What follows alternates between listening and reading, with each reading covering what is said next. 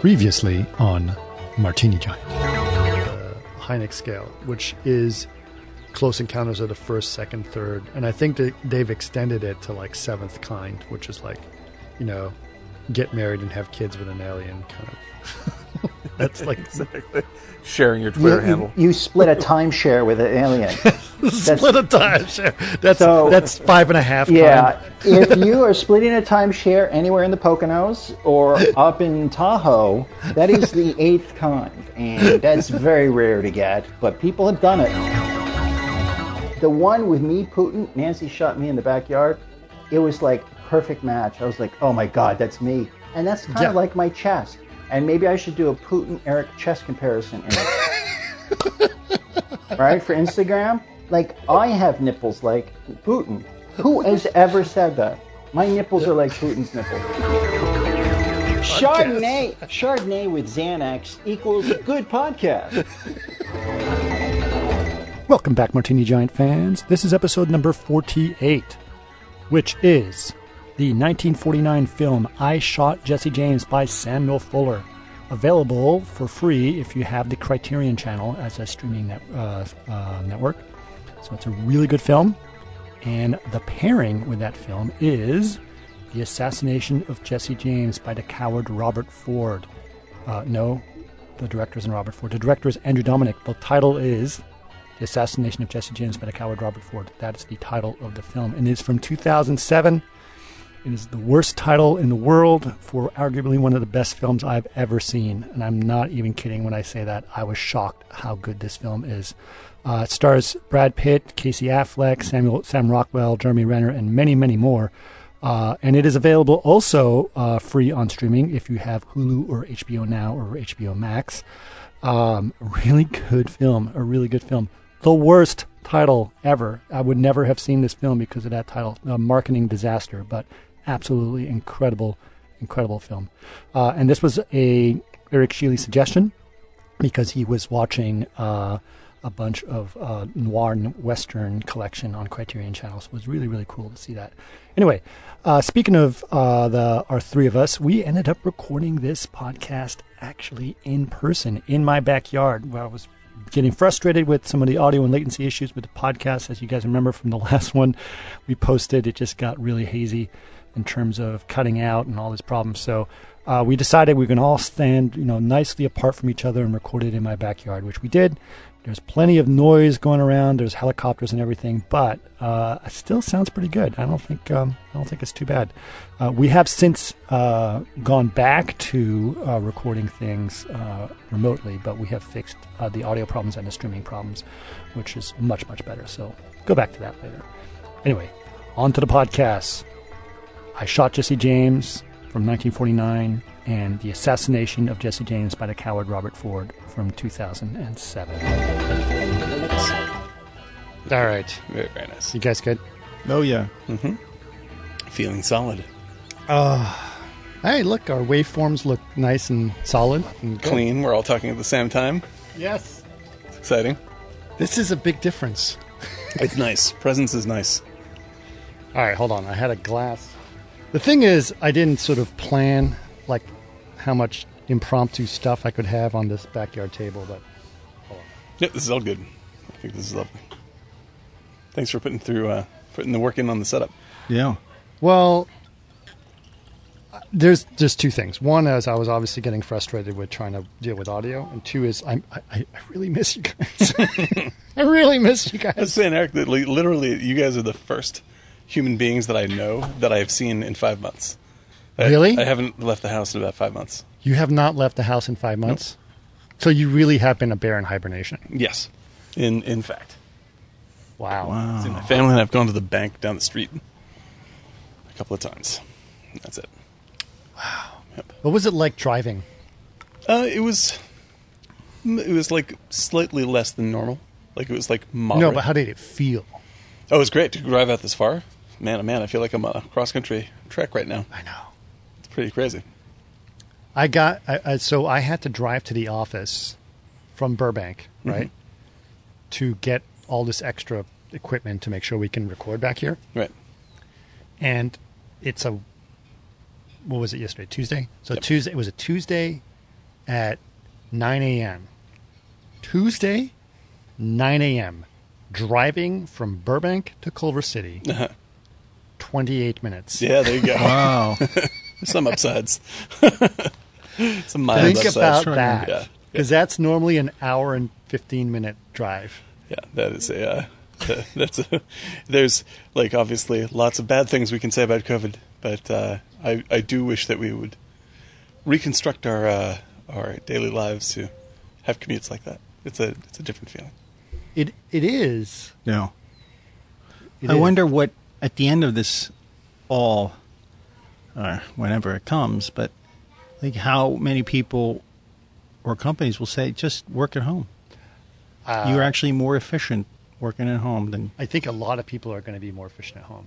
I actually think it's going to shift the entire work structure. Yeah, yeah. And I think there's going to be massively reduced office space. Mm-hmm. Commercial real estate's going to crash. Yeah. And it, and it should. yeah. No, I think why so. why if if why should i why should i go to work if i'm better at home Oh Right. no, it's just that the people who own the commercial real estate will probably get subsidies from the government, or there'll be a crash. uh, uh, You know, because there's a lot of leverage oh, debt on oh that. my god the, the the the commercial real estate is going through the same junk bond thing that the 2008 people were doing Oh, yeah, with, sure. with, Yeah. with residential Yep. so and it's a- Amazon is like the boot that is holding the neck and just kicking them in the head, just a little extra. yeah That's right. yeah i don't want to get too Let's political do it. about Let's this. go down that rabbit hole. no Four no, hour podcast. no no we don't want to do that You ca- I'm I'm all set. I'm ready to do it. I don't have anything else going on. are you guys comfortable is this good This is great. Got some I'm ready to sunshine. take a I got nap. mosquito I mean, this repellent. is so nice. Um, Yeah, you guys are going to see the, the nice sunset that we have here. Yeah, I It's- can't It's wait. a beautiful sunset. So, um, but I do want to say, okay, let's talk about the movie. Um, we're talking about. Hold on a second. Um, It was. It is. A f- I cried. Oh, with um, the pet one. Yeah. Yeah. yeah. This is one, Holy Oh, yeah. shit. Yeah, I, I've seen this countless times. I was sobbing today, sobbing, actually sobbing. Like I, cou- I couldn't, I couldn't even walk walk out of the room. Well, let's just. I, it is.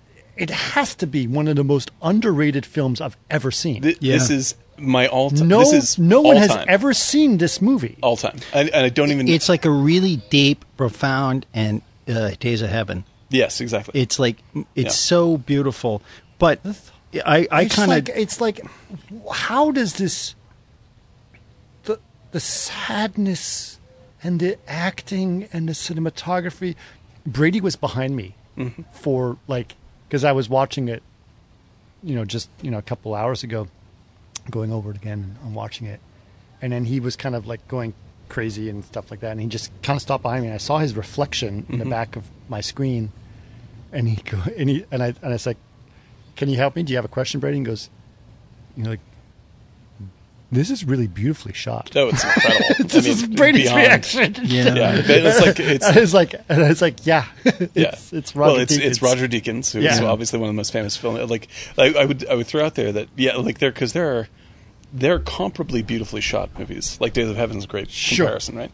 Um, but Vilos Zygmunt. yeah, one of my all time favorites right Yeah. there. Um, but uh, who also shot Close Encounters, which we just did on the Deacons podcast. is my favorite though. He's Deakins is so beautiful. Unsto- well, the thing that puts Deakins over But the he has top that for me, he has that lens they keep using. Oh, and yeah. it doesn't work with the other lenses. The one Oh, with yeah. all the chromatic aberration. yeah, well, he and he only uses that for the for when it backs out to the sort of historical moment. yeah, it's Like it's, almost a it- chapter header. it- it's it's it's supposed to look like a like an old an old timey look. Right. Right. And that's when the narrator comes in and that's when like they sort of distance you and put you in this strange Sure. position, right? Sure. And it, that's when it called like slow motion and all this other stuff happens. Hold on, hold on, hold on.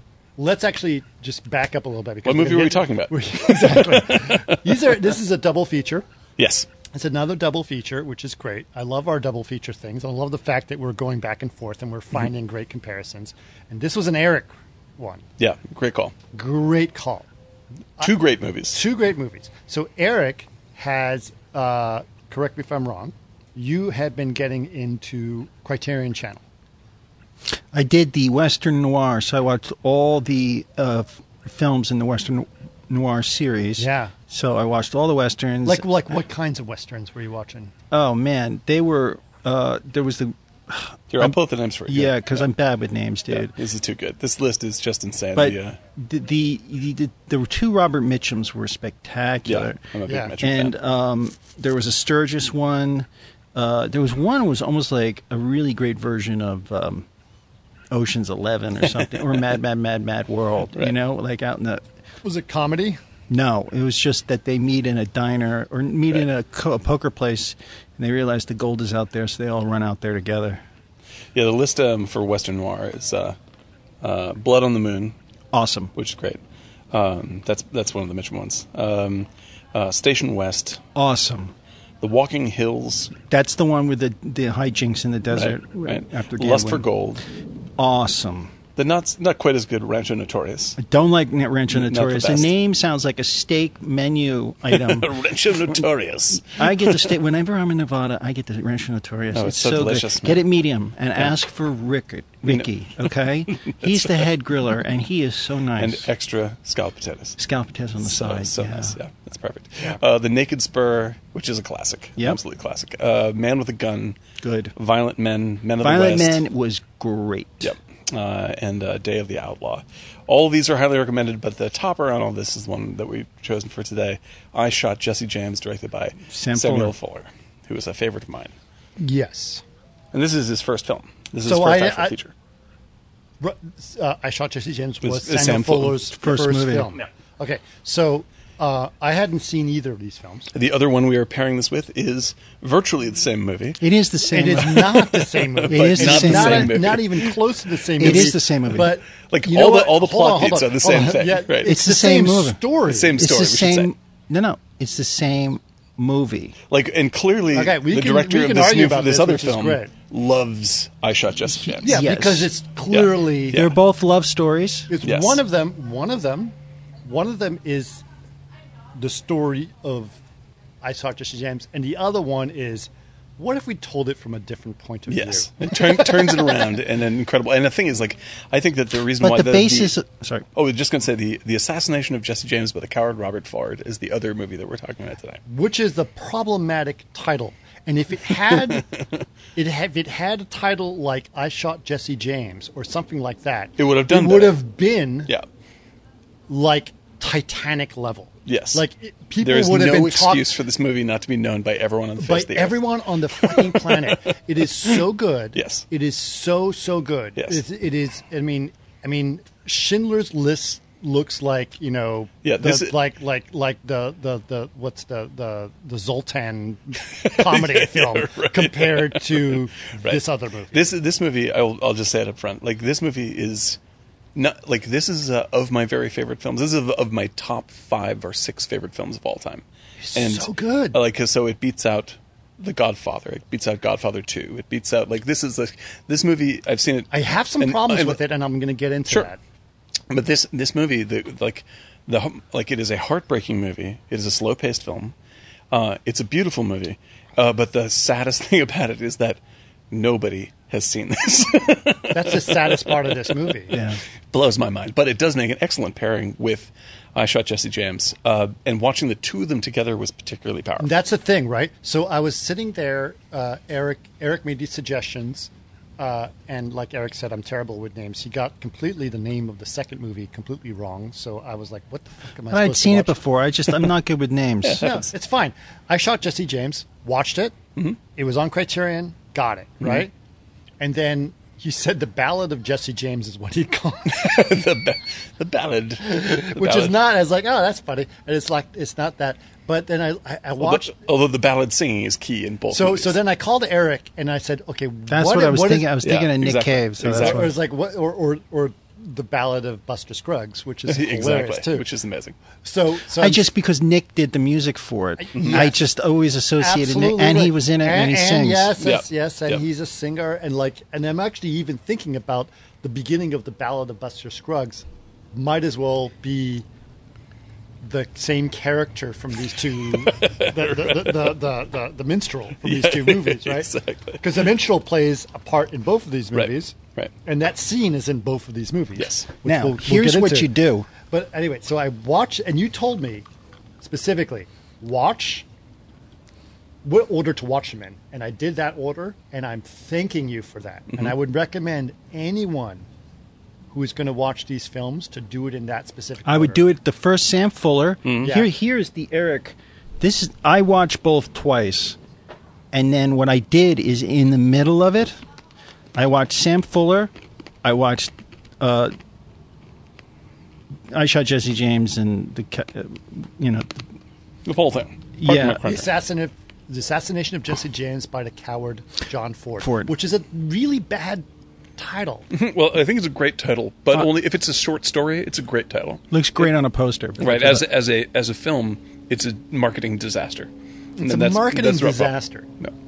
No. But in the middle of that, I watched Buffalo 66. And Yeah. the, the amazing thing is, though, the Robert Ford character and the Sam Fuller, his voice, if you go back and watch that, just like if he's talking to um, some friends at the table, his brother, Mm, in, the, in the black and white one, he sounds like Vincent Gallo oh yeah, yeah, to yeah. the A lot like T. it. Yeah, it's true. And I was like, oh my god, he look he's Vincent Gallo. Vincent Mm-hmm. Gallo is like that character in Buffalo '66 in a way, like you know, trying to get legit and trying to you know Yep. get, and he forces it. And there was something about. it. I was like, God, there's two identical characters. Yeah, that's true. And, And, yeah, Ireland is really, really good in, in that movie. That's, uh, Who? Uh, the guy who plays uh, Ford. yeah, what was his name? Uh, John Ireland, I think. Amazing. Yeah, but he it's he sounds Vincent Gallo sounds like him. Yeah. But You're for talking me- about the 49 version. Yeah. the 49, 49. version. Right. You watch that, and if you just turn your head, it sounds like Vincent Gallo. Right. Really? I mean, I was like, wait a minute. It, I thought, Yeah. because I did it back. To, I watched two. But you know then- who was who was the best performer in that movie to me? What's up? Because they're it's very 1949, Mm-hmm. very like overacting, blah blah blah, you know, high speed theatrical. uh, over the over the mountaintop, the horses, Right. which was probably over But here. the best the best performance in terms of subtle emotion was the the girl. Oh, she, she's great. fantastic. Yeah, she's really great. She was so good. Yeah. Like, she kind of holds the movie together. She does. Yeah. And she's gorgeous. Yeah. And then, so the. She's got that that that Grace Kelly right. gorgeousness to her. yeah, and some of the other movies we talked about, the, the knockouts are like Ida Lupino, uh, the Mm. Western Noir, and Burl Ives is in two of those, and he is He's a looker. well, he is so damn good in the one where he's, He's, that amazing. Bro, Lives is the amazing. one that I think is the mag- Hateful Eight. Oh, yeah, the, the, the one that's like Hateful Eight. Yeah. Yeah, whatever. The, yeah. Right. Holy moly! Yeah, it's great. Burl Lives, man, you know, for most audience members, will only know Burl Lives as the Rudolph. snowman who announces Rudolph the Red-Nosed Reindeer. but Burl Lives is a great actor, um, Right. and, uh, and, and and is featured in uh, film. this and is Western this noir. is so so i've been thinking about it like how are we going to talk about this because the thing is um, it's the same story oh yeah, it's basically the same story told two different ways mm-hmm. um, and the l- in the first story the first act is most of the last story right, right. and in the last story, the last act is most of the first Yeah, it's true. movie, it's right? an interesting swap.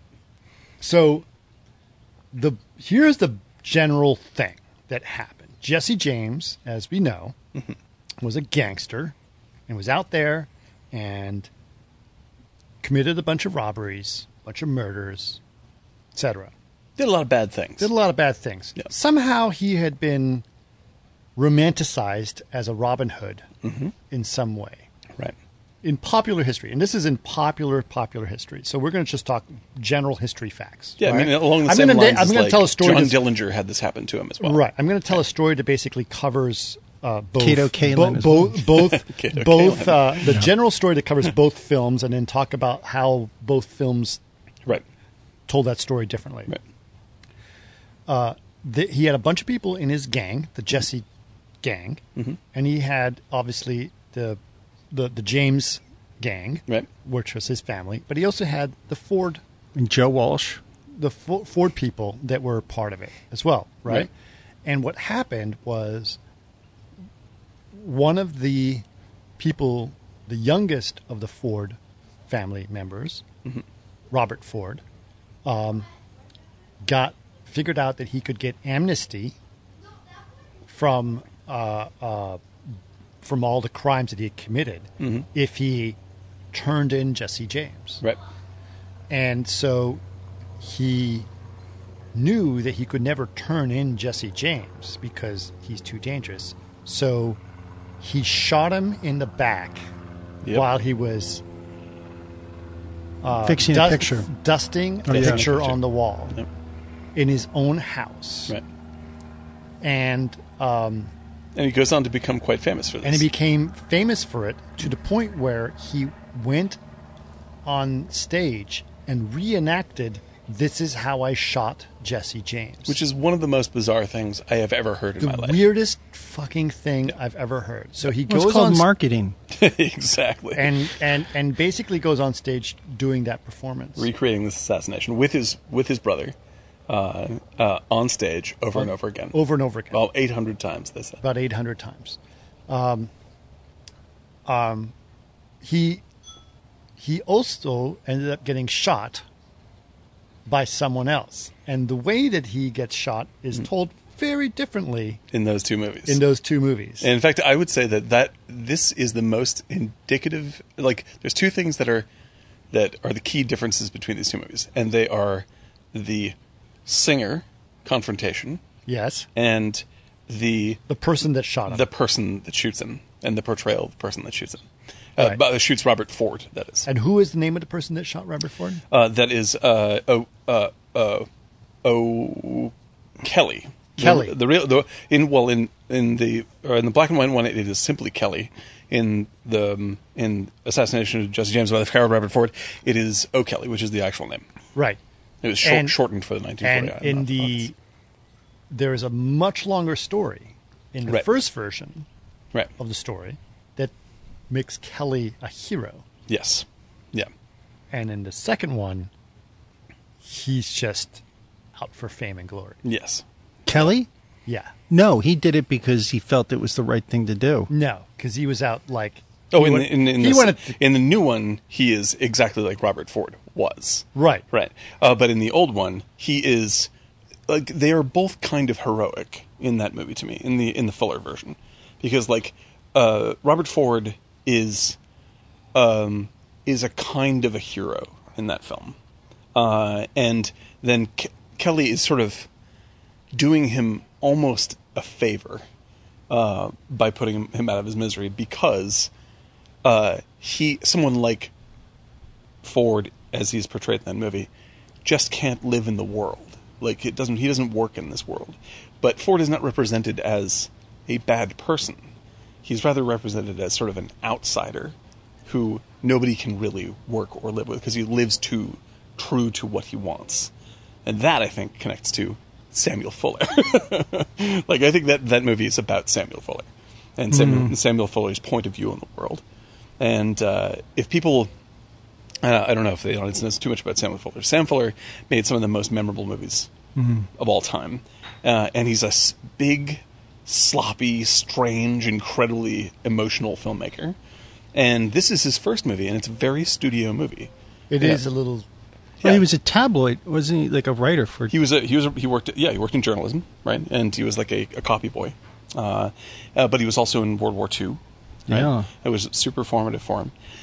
And if you ever see interviews with this dude, like he is a character Yeah. out of your you know out of your dreams. He's like this is blah blah blah blah blah blah blah blah. Like he's Yeah. so energetic and so passionate about everything, and everything that comes out for me out of Ford's mouth in uh, the forty nine version is sounds like uh, he, he is a surrogate for what F- Fuller really believes. Like this dude belie- like doesn't lo- like doesn't think very much of Jesse James. Does believe in loving this woman, uh, and he's trying to make these decisions that are true to what he believes in, and the everything just sort of falls apart for him anyway and uh, and I think that that's Fuller's vision of how he worked in the film industry. You know, he was just like, a, he's a loudmouth that said really weird, aggressive stuff all the time, and he became not more marginalized, but he definitely was way up. By the time he makes Shock Corridor, he's way I, out. I there. kind of see it like I I saw the 49 version. He was an outsider, but he was an outsider who wanted his stake in.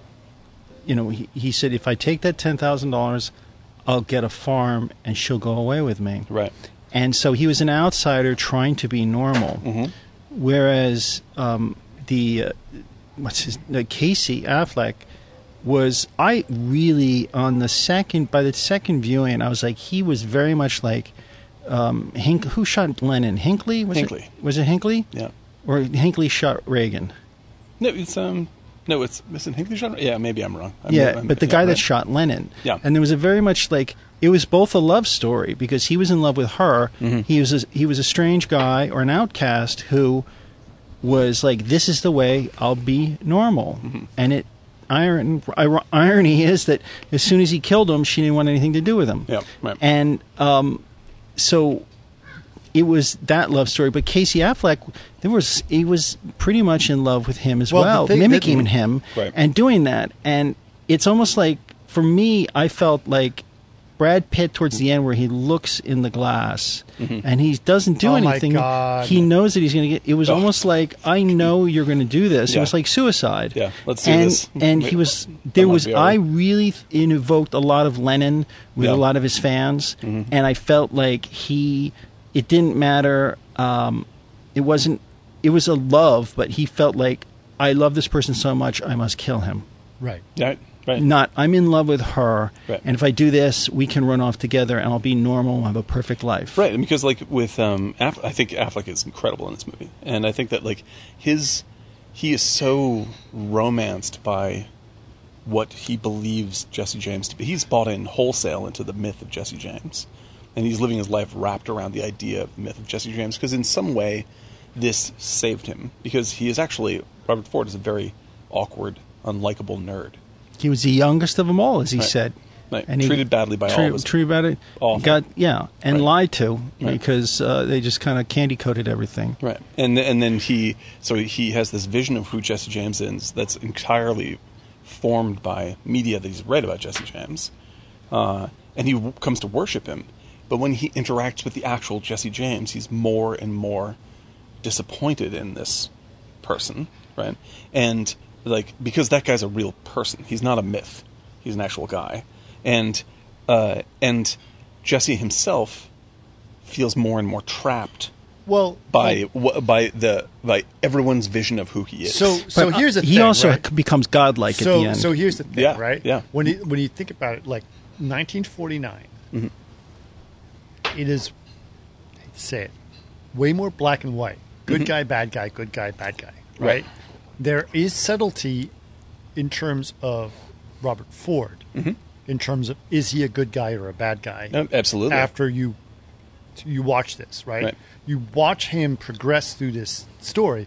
It's the same story right, but you but really jesse james black and white Mm-hmm. is seen as a hero yeah, right, that robert ford shot because he loved a woman yeah, right, and wanted the money and the amnesty to marry her and have a life with her right. right so He wants to be free of he shot Right. he shot Jesse James Right.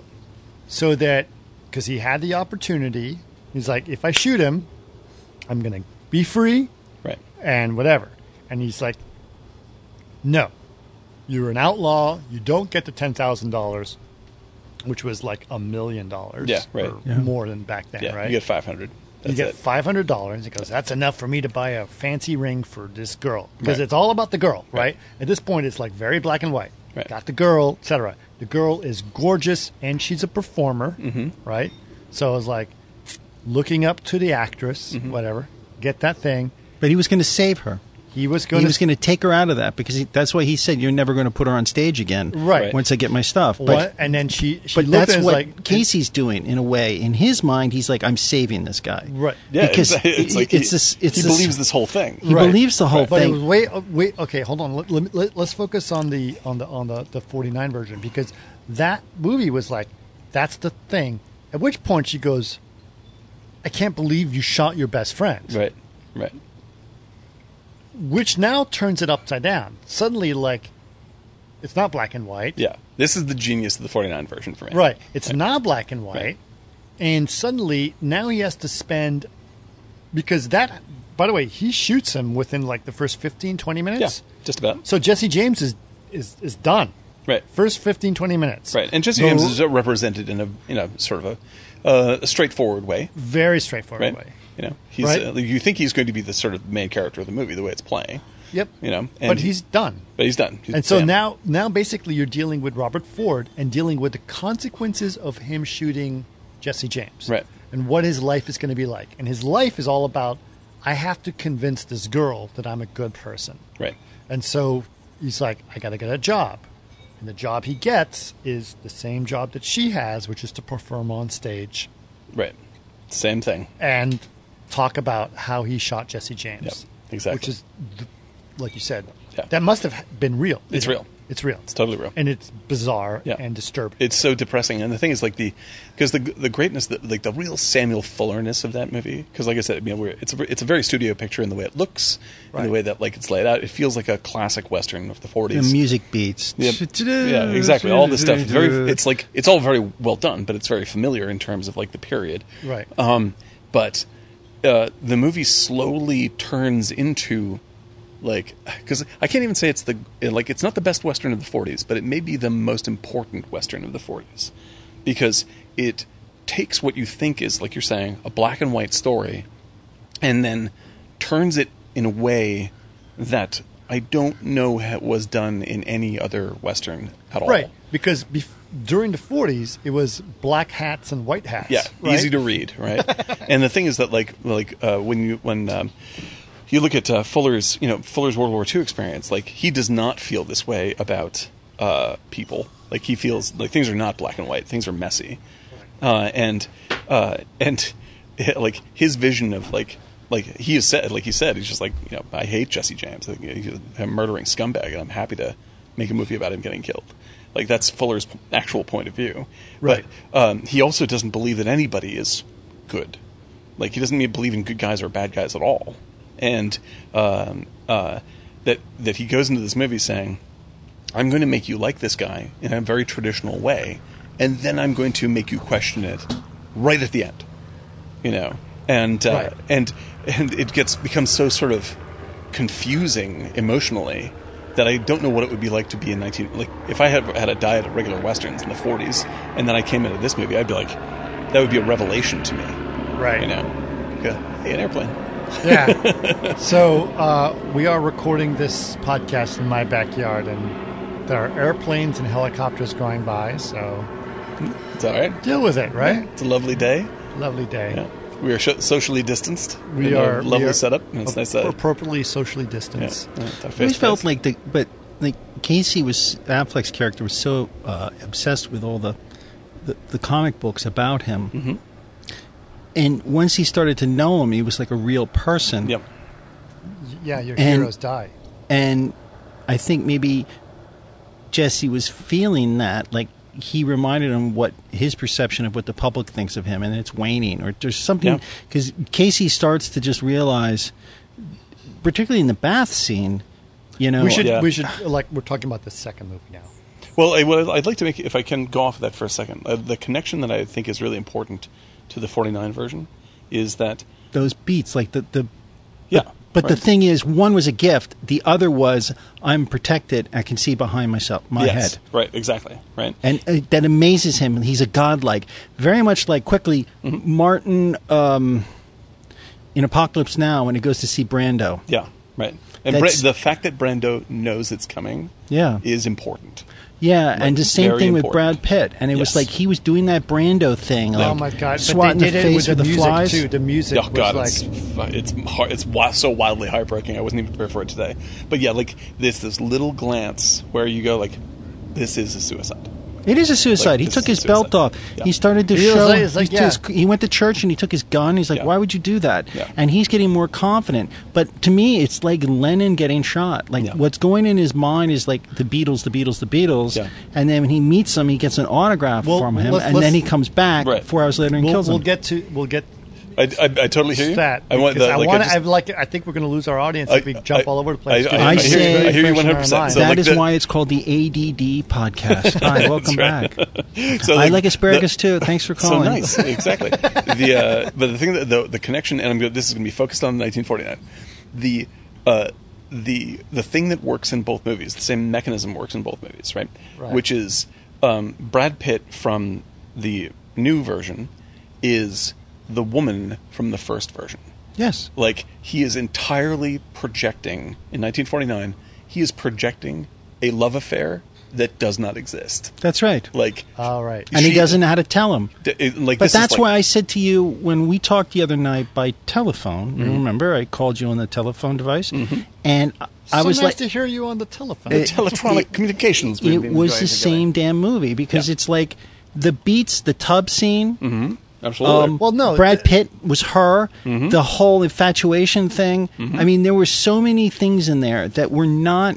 Either they got them out. Either Sam Fuller got those out of the comic books, Mm-hmm. the tub scene, or the significance of it. I felt like they went to that Mm-hmm. and they kind of pulled these threads and beats Right. and made them kind of.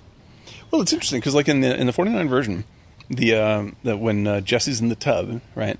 Like there is a fantastic homoeroticism to that scene. Oh, But there's a like, weird. homoeroticism Wild. scene where he's in the tub too because he's looking at him and then he pulls the thing away and exposes his gun and he's Yeah, yeah. like, oh, Oh, it's so he's good. like, I guess, yeah, I can't fool you. You're always one step ahead. And Yeah. he kind of looks down a little bit and then Yeah. Mm. he's t- and then cut to he's naked Yeah. in a tub in the field and the guy says, man, your penis is is the big. best. so, and it's like okay but that they just but they pulled the threads from that absolutely. Oh, yeah. And um, I, I think that like there's Who directed the 2000, Hill- 2007 run? the 2007 Hill- one is um is by Andrew Dominic, who is the director that people should know the most, and nobody knows who he is.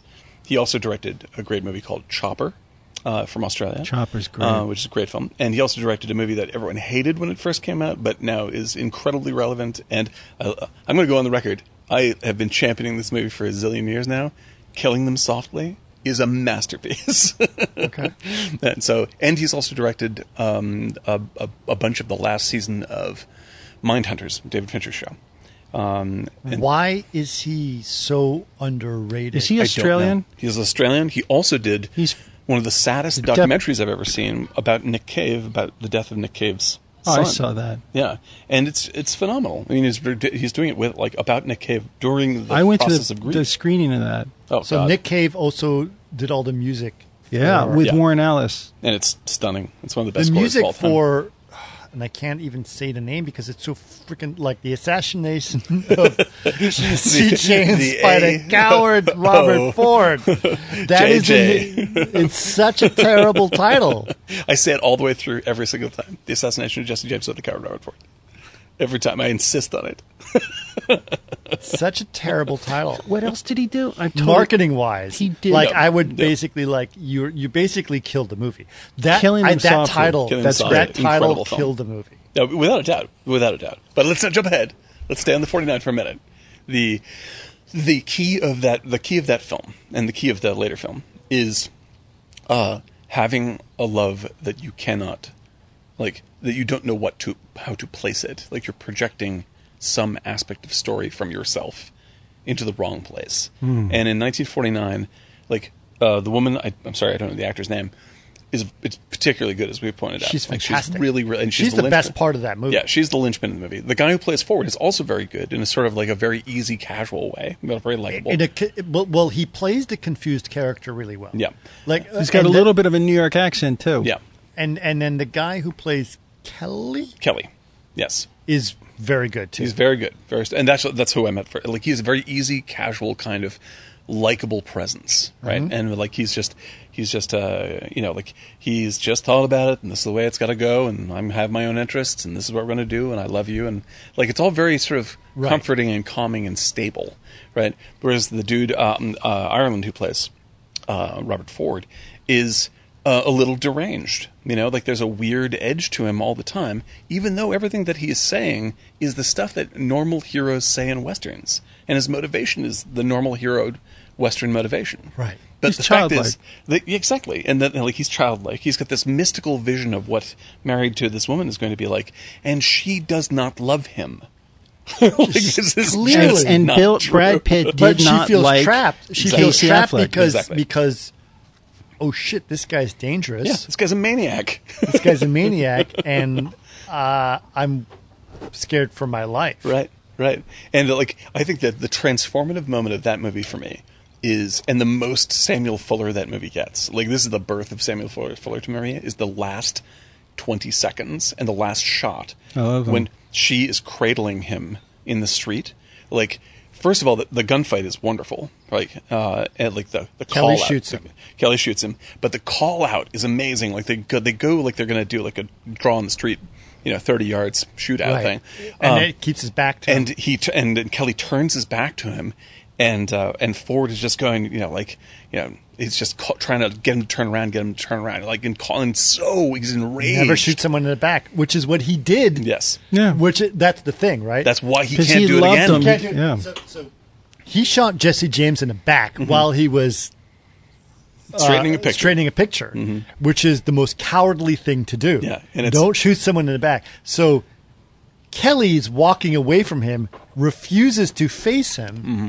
and Kelly knows. Yeah, but If I he commits face him, he will shoot suicide me. Yeah. the same way though, because he approaches him, and and he basically, he basically gets so close to him, he allows him. By the time he turns around, he's going to get shot. Yep. And that's the same thing when when Brad Pitt looks in the mirror. Oh yeah, I mean, absolutely. I mean, it's the like there's a knowing quality to this, and like I think that like the using like um, Kelly in the black and white version is he understands like because Ke- Kelly is uh, in the in the black and white version is like a um, He's like a Robert Mitchum character. He's a, yeah, he's a very stable personality, and he and he's but he's also like a kind of cynical person, right? And he's just like, this is the way it is, and I think that he's thinking, this fucking idiot is a he's he's a he belie- he's a romantic, right? And his tragic flaw is his romanticism, and he like I it's my job to try to talk some sense into him. Like he's got to see the he's got to see the light. Like this isn't the story. The movie he thinks he's in, he's not in. Is basically his argument, and so I will use the fact that he feels shame. He's motivated by the shame of how he killed Jesse. well, he relives it every. He fucking time. lives it every day, right? And like he's he's so motivated by it that he turns his back on him to draw him in, and then he turns around so he can confront him, like just man to I man. actually think that the 1949 version did a really good job of conveying Oh yeah, how shameful Yeah. it And must be he gets- to relive this. Right. Every he gets an night. opportunity though, because at the end he said, "I loved him." Yeah, I loved and him. And then Yeah. at the end, Casey Affleck says his eyes close before he can get the last word out. oh god, it's like, don't so make he me was cry. denied. don't make me cry. Like the like the the the ending scene of the full. Is that Ricky Jay doing the voiceover? Uh, no, I'll, I have a story about this. Well, I'm going to hold it, but I have a great story about this. Um, the but the ending of the 49 version is pure Fuller. Like it's not shot in the same location as the shootout is. Like it's shot in a in a, in a blackout set essentially, and it's just the two of them posed together in this in this m- medium close as she's cradling his head, and I'm just like suddenly it feels like a 1960s Samuel Fuller movie Yeah. right? And he admits that what was actually motivating him was he loved Jesse. Yeah. Like it's so startling because like he whole movie is like I love you. Um, what's her face? I love you. I love you. I love you. I love you. this is I, the right thing to do in my life. I'm doing the right thing, right? I love him. And suddenly you're just like, that's the secret love story of the movie. Yeah, He Which they loved plucked. Jesse James. Yes. and yes. took all those essence and made the 2007. Oh, without a doubt. I mean, it's all. I mean, like clearly, the Andrew Dominic loves the 49 version in exactly the same way. He's just like, there this is they got this thing right. It feels like a it feels like a Hollywood uh, well, 40s western. I'm going to tell but the it's story. secretly I'm going to a tell you the subversive story. western. I'm going to tell you the story in the way that is more acceptable. hmm exactly. Like I I had rarely seen anything smuggled in so well.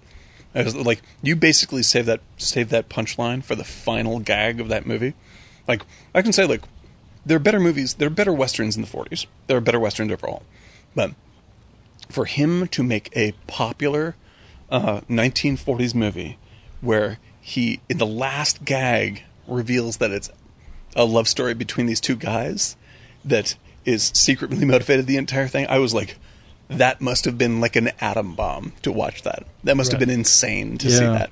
And I'm like, it's so because like I like his movies later much better. Shock, Cor- Shock Order, uh, uh, uh, what's it? South, uh, something- South Street, whatever the one, that one is with uh, with Mark. Um, uh, uh, Big Red One, the long version of Yeah. Big Red One, um, White Dog, like all these really intense, crazy movies. Um, but he's trying and uh, Forty Guns, right? 40, oh, Right, yeah. Like all this stuff. But early on, he's trying to be a studio guy, and then he breaks away. Like even in the first movie, he starts breaking away from that, and you can't stop him. Like that guy is so full of manic uh, Yeah. energy; it's just insane. And that and the last last five minutes of I Shot Jesse James are like the home run for me. Like that's it's so good, and then it's suddenly great. Absolute cherry on the Sunday, cherry on the Sunday movie for me. It's really good. I so so I, I I was I really really really really appreciate Eric's suggestions. Like watch the first one. Mm-hmm. Because I think if I watched them the opposite way, it would have been not the Yeah, same. right. Wouldn't make sense. This gives it good context. It gave me good context, and yes, you have that very 1940s acting Sure. that goes on. It's there. a, it's a 40 studio picture. It's a 40 studio It's a studio. picture. Yeah, and and not in a bad way. It's a Force very it, very yeah. enjoyable movie. It's a good movie. Yeah. Um, and a it's, secret short. great movie. It, but the plot moves along. Mm-hmm. Like bump, bump, bump, bump, bump, Yep. bump, bump, bump, bump. You're gonna get the story. You're gonna get the story. Move Yep. on. Like right. It's all like there. Yep. Um, and you know, it's a love story. There's a girl. There's a thing, and there's conflict, and it's really g- the conflict. Yep. Mm-hmm. The conflict is very well executed for a film of that time. Yeah. Extremely It's- well. It's super tight. Like uh, everything is like everything. It's like it's so small and sharp and comes together really well. Right. It's a good film. Really really good solid. film. good Loved it. film. And it- but it does have it it has Hollywood all over it. Yeah, and Right? in fact, like there there are other westerns for people that are getting into western noir. Like I would actually look at the Mitchum movies first. Mitchum, yeah. Yeah. which are like I think on the surface just more deeply sort of savory and and enjoyable in that way. He's almost an anti-hero too. Um, Yeah. the way he is, and he, he just is like a really kind of um, disturbed John Wayne. Yes. in the Yeah. under the skin kind of way. Yeah, he's you know, like yeah. Mitchum, Mitchum is like I don't know how Mitchum ever got to be a star because he was never, and he, like he is just he's got it such a weird, grim intensity to him. It's like there's And a nothing. chin. Yeah. Oh my God. He's just he's just, incredible. just yeah. you know, ever since what's the um, Night of the Hunter? Night of the Hunter, Like, man. He's just like scary as hell, and he's like, um, and so I think that when people look into watching these movies, if you go to the Criterion uh, channel and watch these movies, lots of great movies. Um, the most entertaining ones are the ones that I think people will connect to the first, are the ones that feel the most immediately modern all the way through in a film noiry way, and those that's like the Mitchum movies. Yeah. And I think people will just go, I know what this, I know what this is. This is great because there are plenty of uh, dark westerns after that point that we've seen and are very familiar to us. But with Jess, uh, I shot Jesse James, like I, it's like it is like watching. The Burl Ives one where he's the c- soldier on the run with his group of guys. What is that called? Oh yeah, yeah, yeah. yeah. The I just had that um, up. you said it last. I think it was it. It was like uh, yeah, hang on. that is so damn good. Yeah, no, it's real. It's, It's, really good. really, good. A lot of people took from that picture. yeah, that is uh, uh, Day of the Outlaw. Day of the Outlaw. Yeah. Um, to Toth and uh, who, who I think directed House of Wax.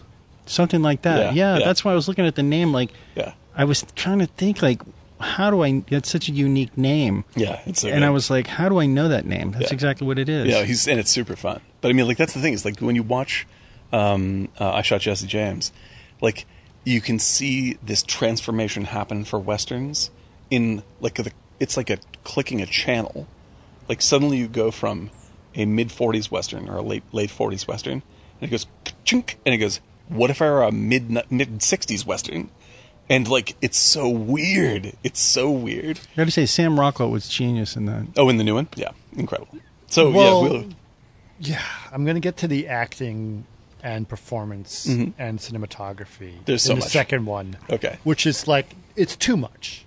It's it's, it's, too it's much. incredible it's, So overwhelming So freaking good. I, and yeah like okay why is this Yeah. We'll get to that Okay. point because it's like it's not fair. It's like it's not even fair how good this movie is. yeah it's it's startling so like to like let's, let's finish up at least on the um, on the 49 version right this is a great movie for people to see to set up watching Why the second movie is so good? second movie because I, I I mean Eric seriously like this is like Think you, about, you though- put some amazing pairs together this like Yeah. I love the Godzilla runaway train great thing one great one loved it and this one is like okay so it's two movies of the same plot one from 1949 one from 2007 I'm Right, like, but they pulled what from it. the f- like so good Think this- about this movie though. Would would we have the 2007 version? I'm not going to say the name because I'm gonna screw it up.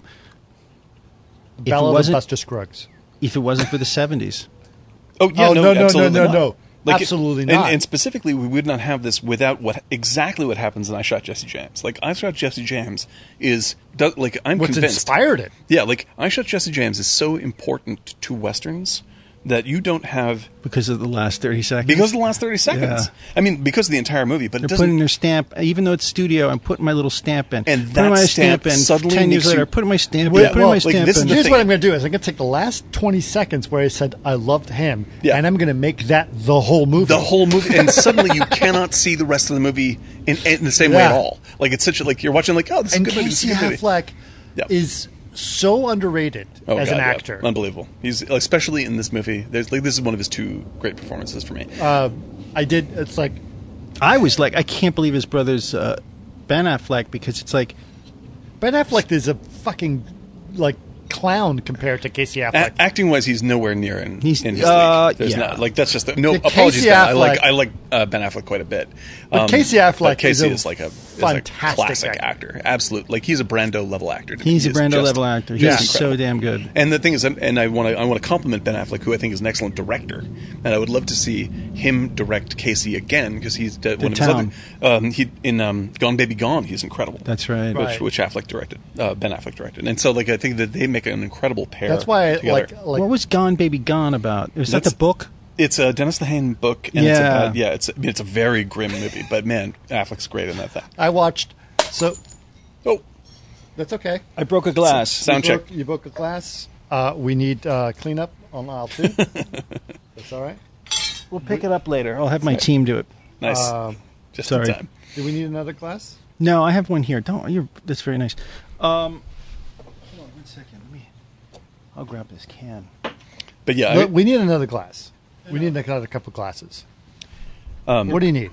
I'm good. I get the can. Okay, you got more wine if you want it there. Thank you. and I'm La Colombe up. And Okay. uh, oh, in fact, can I? I just not only do we want to pimp La Colombe, I do want to. As the, I think this is going to be coming around around the same time. I discussed with uh, Chris, but I don't know if I told you. I was invited onto a podcast. Um, uh, yes, a- we should. Pro- yeah, totally a put that European up. a European podcast um, by my friends um, uh, Matt and Julie, and the uh, the name of it is uh, uh, a damn. Uh, I want to get their website correct because it's not quite. Uh, here it is. One second. Um, the name of the the name of the site is a damn fine cup of culture, which is a damnfinecup.com. Uh, and it's a film podcast uh, uh, that is a combination of uh, folks from, um, um, I believe, Switzerland and uh, and from um, uh, Amsterdam. And they had me on to talk about uh, my love of Steven Soderbergh films, which you guys know very, very well.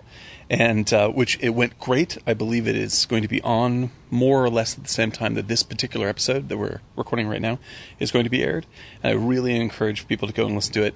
Like, I ramble on as I always do, but man, oh man, it was a super exciting That's cool. conversation, and those guys are super, super sweet. They mentioned us uh, on the air over there, and Okay. uh, and I know that we have listeners in Amsterdam, So I want to say, please share the love. This guy's a great. Like Cross promotion, all for it. yeah, absolutely fantastic time. Matt Repeat, and uh, Julie, thank repeat you the very name- much. Repeat the name of the podcast. It is here. I'll get the website uh, and the name correct here. The website is a damnfinecup.com. Yes. And uh, uh, the uh, the podcast is a damn fine cup of culture. Damn fine cup of culture. Um, Yeah, and they are absolutely tremendous folks, and we had a real blast. Oh, the fo- we focused on Steven Spod- Soderbergh's uh, Schizopolis, Hmm. and uh, and we it was a wide ranging and hilarious conversation. So thank you guys very much. It was an incredible pleasure, and uh, I, I hope that uh, we get a little we get more cross promotional love going on from this this event. It was All quite right. nice. Secondarily, we're drinking Luckalum coffee, which does not sponsor us, No, but we keep trying. we keep trying. we keep trying, and I'm going to. I'm actually. I, I, I've decided. I decided I was going to be less active on Facebook Hmm, That's a good idea. and more active on Twitter. Yeah, we had a little back and forth today. It was nice. Yeah, it was good. Yeah, it was fun. It was good. I basically said that the reason Ishtar failed as a movie is because the catering was too expensive. Mm, the, there's the Star Wars movie. You're just like, yeah, you're, they, they they spend too much money on catering, which I thought was hilarious. that was a good because joke. people keep blaming movies failing for things that have really nothing to do with why a movie fails. yes, this is true. and so I said, reason that you know It's because the fucking catering was the terrible. catering was too over budget, and that's why the movie failed. Yeah. Because people said like the CGI was the reason that movie failed. That's It's right. it like, was so bad. That's right. That's right. no, Yep.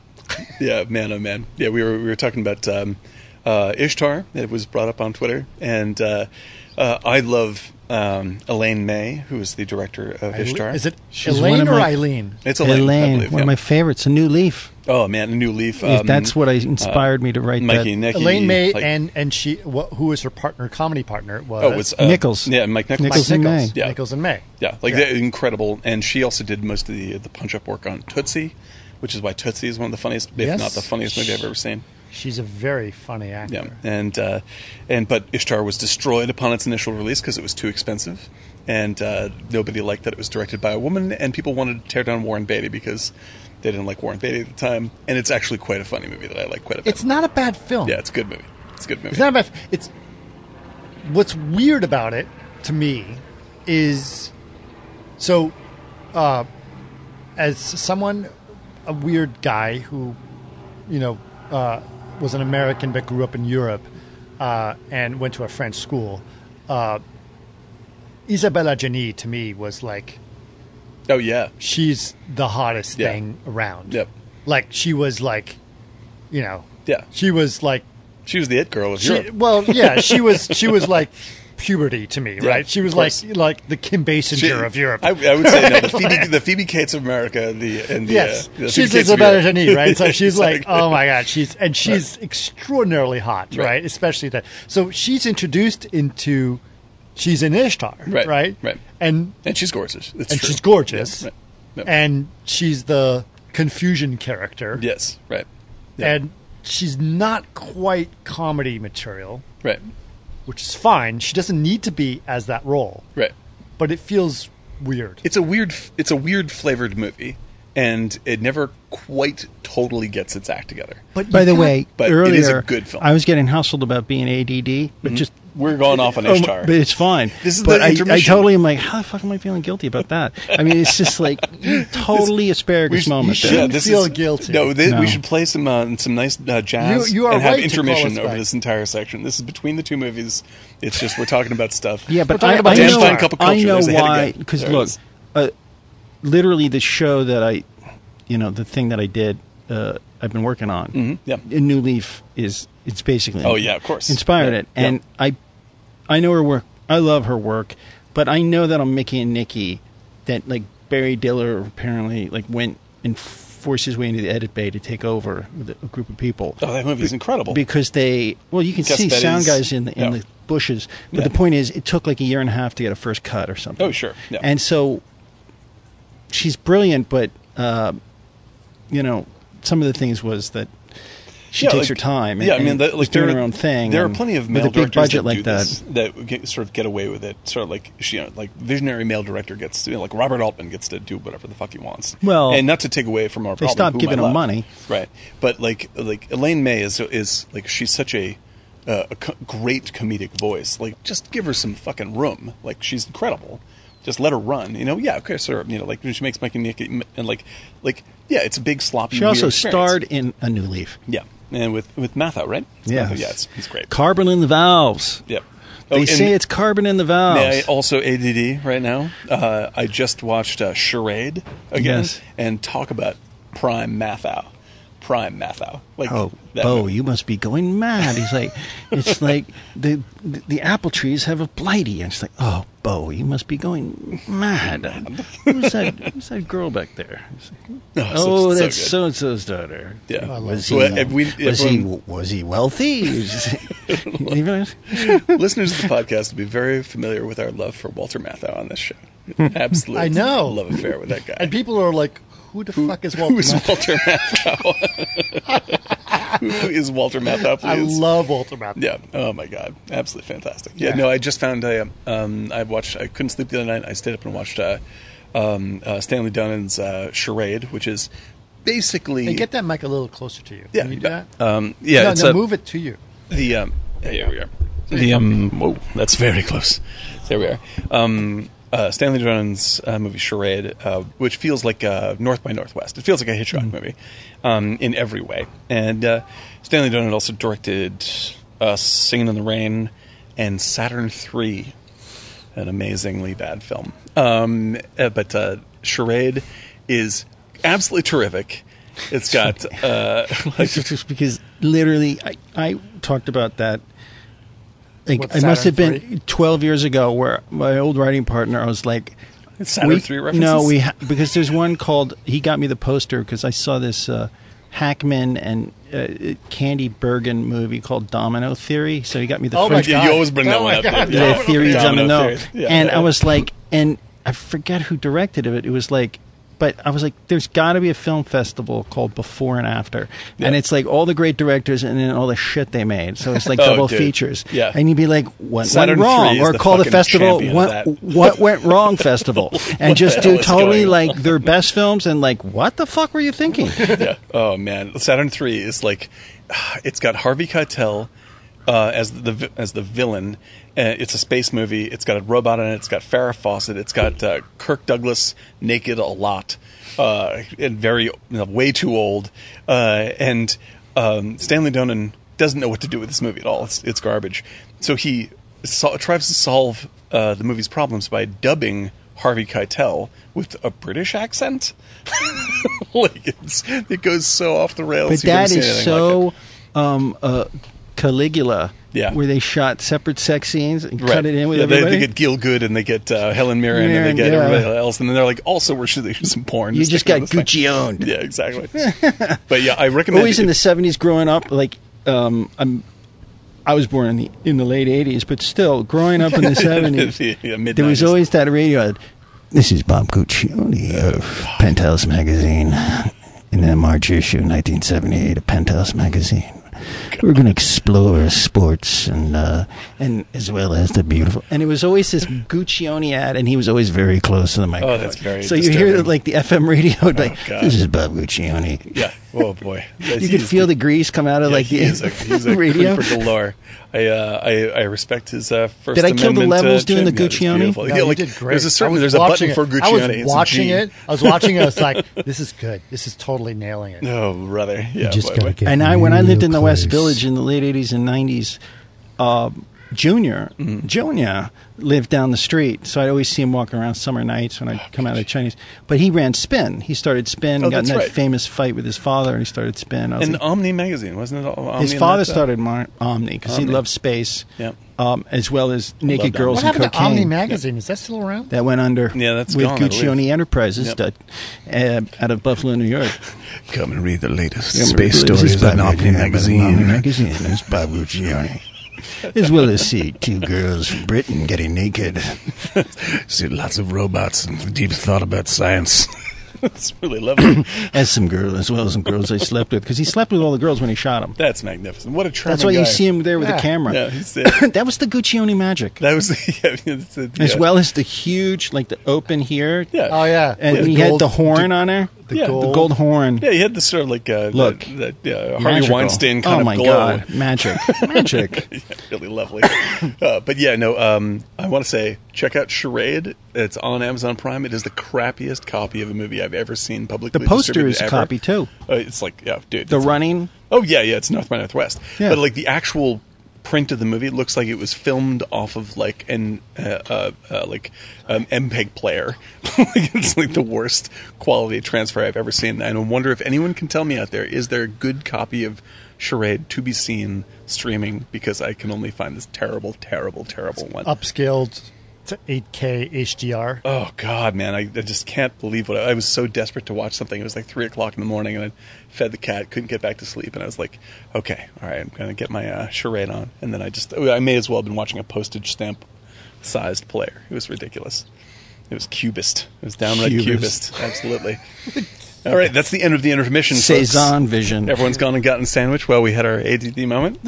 So, Got it all done at so once. hopefully you're back to talk about. Welcome Jesse to James. Martini Giant Part Two with the uh, the other movie we saw, the assassination. Let's talk about of the Jesse DP. James The by what? the Rock Coward DP, Rutherford. Chris, I'm gonna. You want me to clean the glass up while you talk about dude. Deacons? Don't worry about the glass. Do you want Dan to pick it up? And Yeah, clean it? I'll have Yeah. Dan pick it up. It's probably No, best. No, Th- it's it's listen. It's an IKEA glass. It costs twenty five cents. It's fine. Yeah, and uh, and and you just that's fine. You broke a glass. We all break glasses. That's why we buy them from IKEA and don't worry about it. right. That's exactly one tenth of a cent. yeah. Yep. Uh, but so so the second movie is the assassination of Jesse James by the coward Robert Ford. Yes, yes, That is the full title. Did I did I did I get it correct? that is correct. And now we are free to re- refer to this as Jesse James. 2007? Yeah. Yes, I believe so. 2007. Yep. No. is when it was released. Um, it's the cast, the acting, the directing, Our direction. Art direction, art direction, cinematography, and the cinematography, Shepherd. music, the everything. music, yeah. the editing Yep. is superior It is A plus material through and through. And through and through. It is shocking. The pacing yeah. is slower. Yes. Like the first act is fantastic. Mm-hmm. The middle like from from about so it's almost a 3-hour movie. Yeah, and it's Which is- almost three movies essentially. Like I think Yeah. it's good to call it out as three acts because it very much separates into three parts. The middle act Mm-hmm. is the slowest and most disjointed part. That's Yes. the part I had the hardest time Yep, with. I can hear that. I hear that Um, because it's it's covering a lot of different smaller stories. That And his a lot of point of reflection. view, and you're like, wait, what's going Right. on? Because it's all going so slow that you just like kind of glung, glung, Right. glung, glung, going with a movie, and you're like, wait, what? Right. Oh, who was that person? Why is that? Per-? And then Right. you're like, wait, I lost track. Right. Like, there's a lot of losing track of the story. Yes. Right. Which the 1949 version doesn't do. Yeah, It gives super you clean. Bloom, bloom, Blam. bloom, bloom, Got it. bloom, bloom. Done. Yeah. Right. Like it, you follow that story. It's very linear. Right. The other one is not so much. And uh, now this is, I, I would say that like having watched this a million times, this is much less of a problem the more you watch this film. Right. Like So- so, so like the, the middle act may seem like like you- you're losing the thread of the film the first time you see it. Hang in there, it's going to come back together. Right. And then the more you watch it, the better. 1949 version, Jesse James gets killed in the first 15 minutes, Right.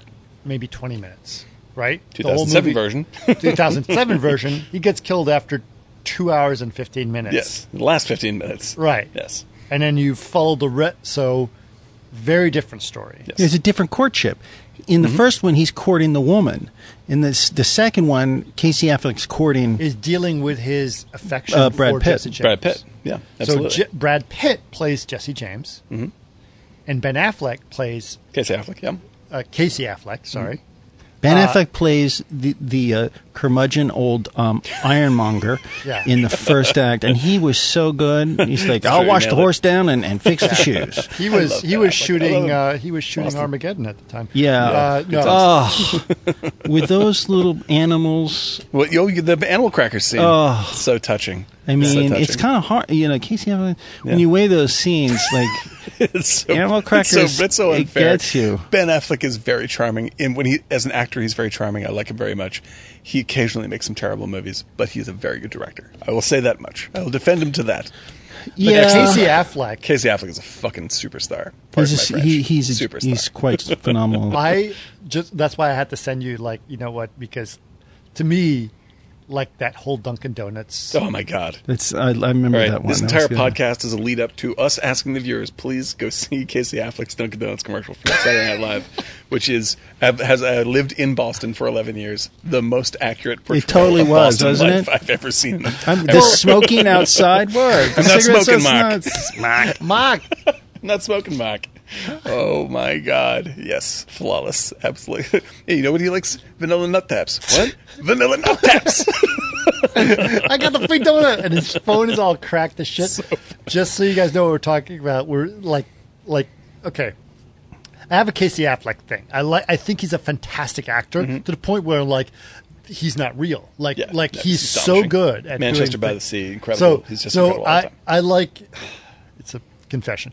I like crying on planes. that's, that's a good. That's a good thing to say. It's out loud.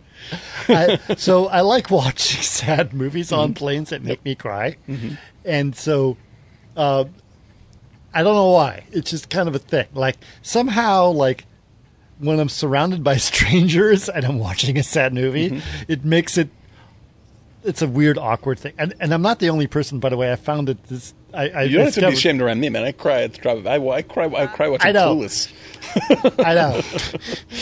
I, I cry clueless. Yeah, Uh, but like uh, somehow like it's a apparently it's not an uncommon thing so I Sure, don't, I don't right. feel guilty about it Right. so i'm with lon my coworker Mm. and we're traveling you know we, we go on lufthansa to europe all the time not anymore but yeah. we used It's a to little- yeah, right. and so i'm watching manchester by the Oh, sea and it's the first time i've ever seen it i'm watching it on a plane i'm like holy crap Oh no.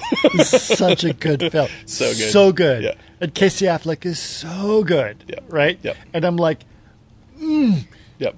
like tearing my heart apart and he's so good and the subtlety of the emotions Yeah. and the everything and he's just it's it's just Incredible really movie. good. Yep. Like basically like Sophie's Choice looks like a melodrama compared to like I, I totally agreed. Totally you know and it's like so good and Big Casey fan of that filmmaker, Affleck and I love that film. yes, but Casey Affleck is It's incredible. a fantastic Yeah. actor, Yeah. right? I don't, I don't care anything about his character at all. I care about his performance. I'm. I, I'm. This. I feel exactly the same way. I don't know Right. that guy. I don't know what he's like. I in don't know real- what he's real like, life, whatever. but he pulled it off, I will go to see his movies right? forever. The and dude's so he's incredible. so so so so good, Right. And Did you see him in the one with um, Joaquin Phoenix about um, the documentary on him? oh yeah, uh, I'm still here. Yeah, that's Casey. I think shot it. Yeah, no, he, I, yeah, you directed it. Yeah, Yeah. no, no, it's yeah, it's a weird. I liked it. I liked it a I lot. liked it, Very yeah. strange film. Uh, people were really mad at him for it, but I was like, this is this is really interesting filmmaking. You know, he's a, ve- like it's definitely like like that's the sort of stunt level kind of indie weird shit that I I, I wish people did more of. You know, like it's such a strange movie to have made, and it's Yeah. so, and it's so part of what Joaquin Phoenix became. You know that it's it's weird that they just sort of shove that under the rug now. I'm like, that's an important movie too. Like you don't get you don't end up with Joaquin winning winning, winning Best Actor now, um, uh, if you don't have I'm Still Here early on in that career. Yeah. because that caused a real kerfuffle when it was out. Like that he that he was basically faking when he was on Letterman and all this other stuff. Uh, and I'm just like, this is the this is how you how you shape that personality uh, for people to consume, which is very interesting connection to um, Jesse James because uh, they were so aware of building this sort of artificial personality for Phoenix uh, that basically people were angry that they were fooled, you know, and that's the point of the movie. It's like you don't fucking know who this is, really. You have no idea. You know, like you have a picture in your mind and a story that you want to tell yourself, and it isn't real. you know, and that's what comes down with Jesse James. It's like you know the what the the person you the person you've fallen in love with doesn't exist, um, and uh, and it's it's it's crashingly depressing to realize your heroes are not heroes. Yeah, and for him living in the comic book, those long scenes of figuring it out, and he- like the bathtub scene where Mm-hmm. it's like, oh, he's a real person, and he he is smarter than that. Yep. So it's that realization that you're like it's there's a reality to this fantasy. Yeah. but that's why it goes back to that John Lennon thing because it was like for me, I always feel I don't Do you think that that the fuller version, the bathtub scene, like why? scrub my back. It's, that is homoerotic subtext writ large. Right? Yes, without a doubt. That's the point of the movie.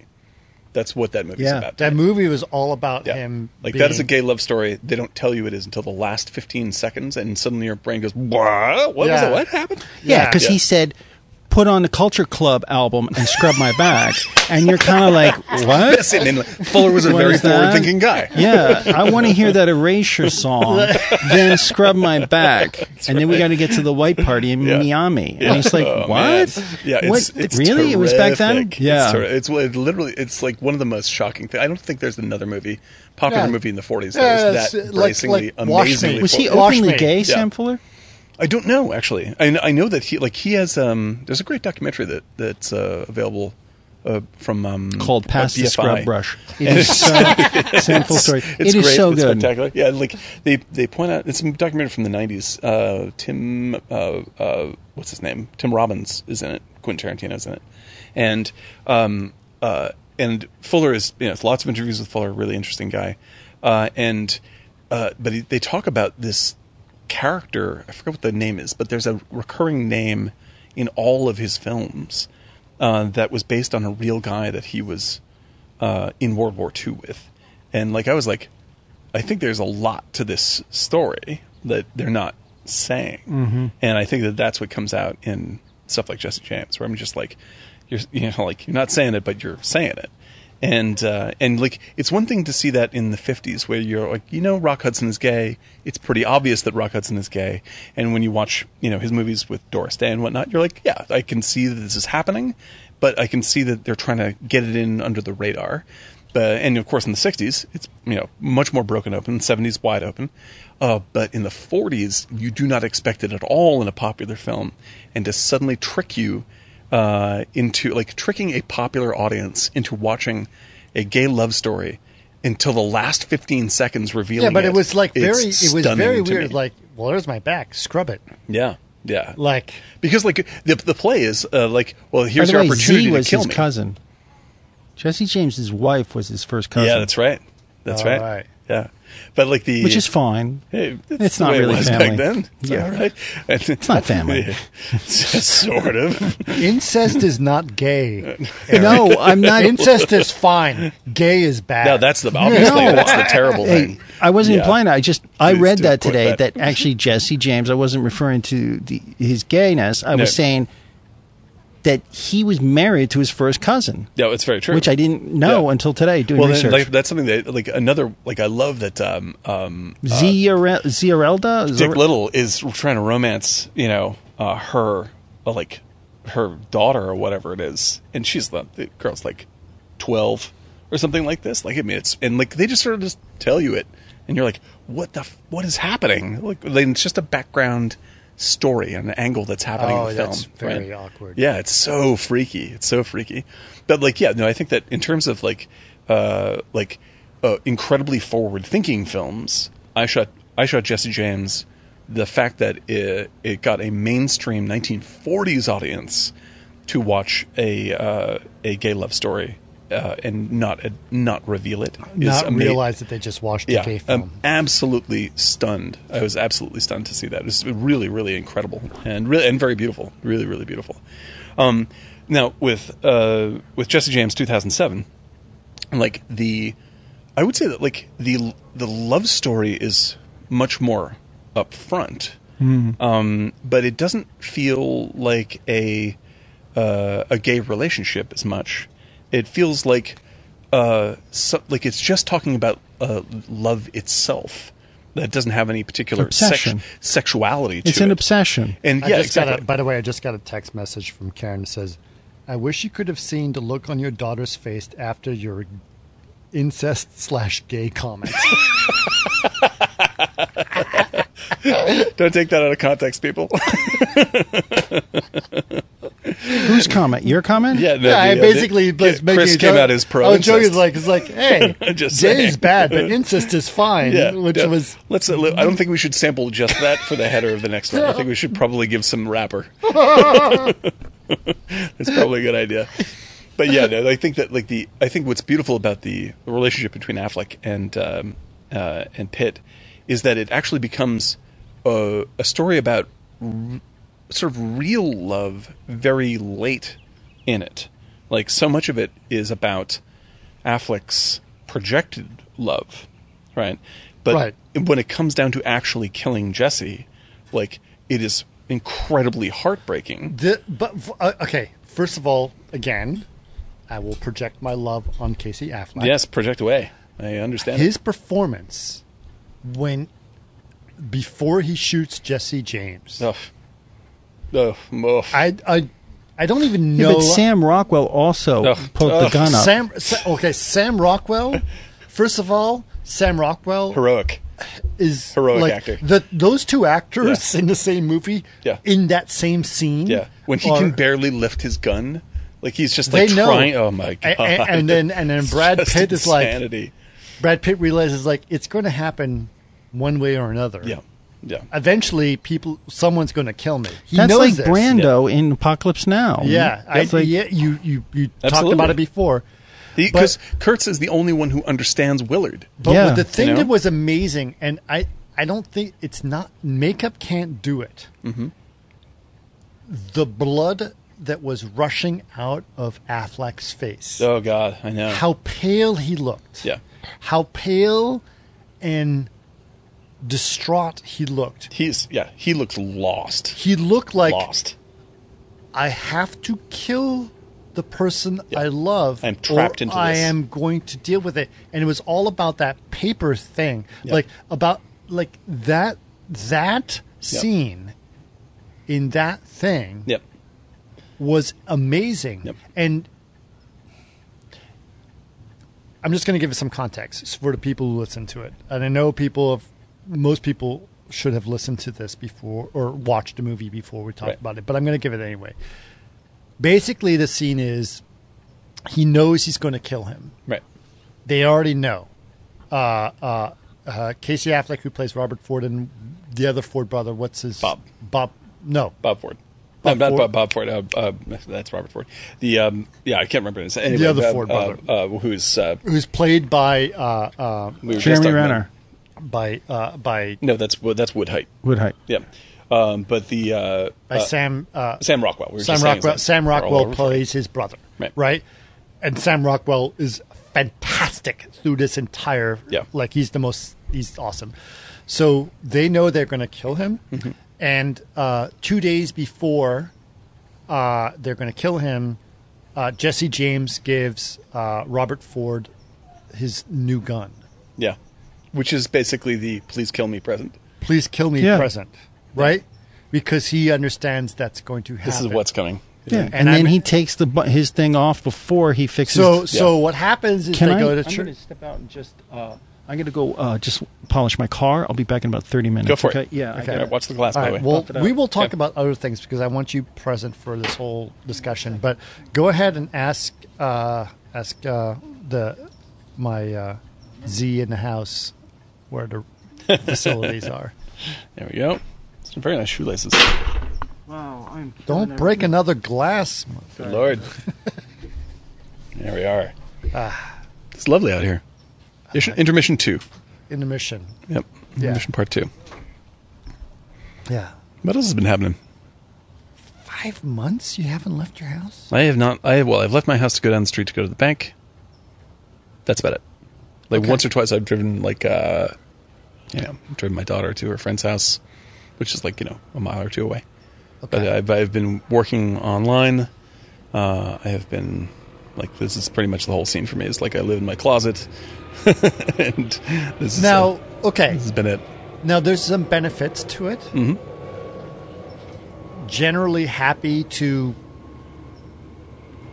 be it, not deal with two and a half hours or three hours. Oh yeah, yeah, yeah. I mean, I, wor- I traffic. we brought up earlier, but like I work much better and more efficiently from home Right. than having to commute. And because I mean, like the like uh, the place that I was working for is lots of great people, and when I'm physically there, it's it's easier to you know like you're hanging out with people, you're talking with them, you run into them, blah blah blah. Like there's a lot of stuff that happens during the day that sort of slows down productivity.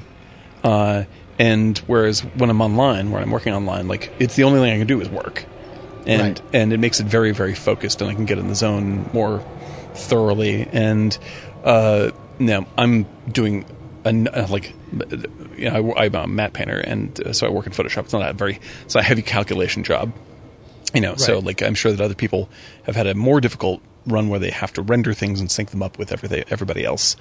Um, but for me, it's a, it's a giant bonus in every way. I get to, you know, I leave work and I'm home, instantly home, as opposed to I had like about four and a half hours worth of commute back and forth prior to that, and it was disastrous, personally disastrous. Yeah, that's No. it's not worth it. No, no, I'm I, if, the I, if fact I can is- never do that again, I will never do that again. Yeah. If your if your drive is more than an hour, you not should worth it. be able to work from home, and I think we've all proven that to be true. Yeah, and for especially the way the industry is right now, I think it it sort of VFX industry that is for everybody who's listening. The I I think it's a more the, as long as we can sort of make the delivery of information as fast as it needs to be uh, for folks, then it's a much better, more uh, connective style of work than uh, actually being being in on site. And uh, and I because I feel felt like everyone was more uh, thoughtful and uh, integrated, and uh, the stuff came out better. You know, I was I really was really pleased with it as a work Well- environment. Because you were being there or not there? Um, because I was um, yeah, because I'm at home. Yeah, that's what I was. I just came in. I Yep, was just waxing my car. yep. Um, yeah, good and shiny. it looks great. So if you're hearing a helicopter circling us, Mm-hmm. uh, just for people to know, uh, right behind us is the helipad for the Burbank police, That's right. The big B. the Big B. Blue Thunder. They like to Good film right do there. their exercises Really shiny. in the evening and do these circles around. I think it's a nice environmental presence for Right. the podcast. It gives a little more room. Lets us know, let people know we're out in nature right now. Yeah. You know, we're, we're in the field. Where this is recording in the field. Yeah. So hopefully it doesn't overwhelm it too much, but it's nice. We have a sunset going on. It's quite lovely. It's pretty up here. Yep. Yeah, That's- I- that's quite I- nice. One, I love my house. Oh, there's some bats flying right now too. So I We got guess- bats. Yeah. Um, when when Karen and I first bought this house, and we we, we moved in, we loved it, Mm-hmm. and to the point where we were like, we felt like we rented a really cool Airbnb, but it's our house. That's how you want to feel. You know what I mean? It was like, oh my god. You mean we can live here all the time? Yeah, that's like somehow like we're really excited about in our being in this hou- in this place. This is my second luck alarm, which means I'm going to be up for. if anybody knows CPR, please The same. stand up. What you doing there, Brady? Oh, you're getting uh, you're getting uh, Tommy out. There we go. All right. Your daughter dyed the, the ends of her hair. That's so cool. Yeah, I know. She got look at those. Look at that. Love it. Look at the hair color. It's awesome. Super cool. Wow. Yeah. Yeah. She did that big thing. All right. All right, here we are. I got helicopter. Okay, so Jesse James, gay love story, Yes. Yep. uh, and uh, yeah, well, wow, there's a lot of stuff going on in the house right now. It's pretty happening. it's a live environment. It's pretty good. It's uh, a lot of stuff going on. Uh, I forgot where we were. We were talking about mm, Uh, just be- you were just okay, yeah. Eric was just about to leave because you were saying uh, you wanted him there because you wanted to talk about one thing, which was it's coming back yes, the that um, uh, we had le- pardon we can Everybody, fast forward about ten seconds. I'm going to be wandering through my mind. there was something about about about the the the the the way that they looked at each other. Oh, there. Brad Pitt knew he was going to get shot. All right, right, right. This is what it was. Okay, so what happened was basically the following: uh, there was a newspaper article about Little, what's his name? Richard Little, Dick, Dick Little. Little. Dick Little. Which okay. is incredible. Okay, his name was Dick Little. Mm-hmm. Little with D's instead Yes. of T's. Right. So uh, when that name came up, I was thinking about someone that I work with at uh, at uh, at uh, uh, Rice University, who was a person that won a Nobel Prize in chemistry for uh, inventing the buckyballs. Oh wow! Oh, Right. So I I work with him Wow. uh, and I worked in his lab, and I did all the visual, some of the visualizations in our early, early days about the buckyballs and the nanotubes and all that stuff. Buckminster Fullerness of it. Yeah. all. Yeah. Yes. Right, and his name was Richard Smalley, Nice. Dick Smalley. Dick Smalley. That's right. Everyone knew him as Dick, so it's Dick Smalley. Dick Little. So Dick Little And- and, Richard Smalley, Yeah. s- felt very similar. I, I always love when parents apparently miss this possibility when they're naming kids like Dick Army. yeah, You're like, really? That didn't come up? Strange. right. But yeah, the oh, I, this is just uh, to we've praised obviously all the uh, actors in this film, but we have to give the MVP for me is James Carville, who Right. shows up Yeah, as I know. the governor. Uh, no shit. and- like what the fuck? James Carville, who's actually quite good in the movie, he actually is. nails he it. is very good. Um, but he delivers. He has the perfect line reading when uh, Dick Little and um, and uh, Robert Ford come in to make the deal over Jesse, right. right?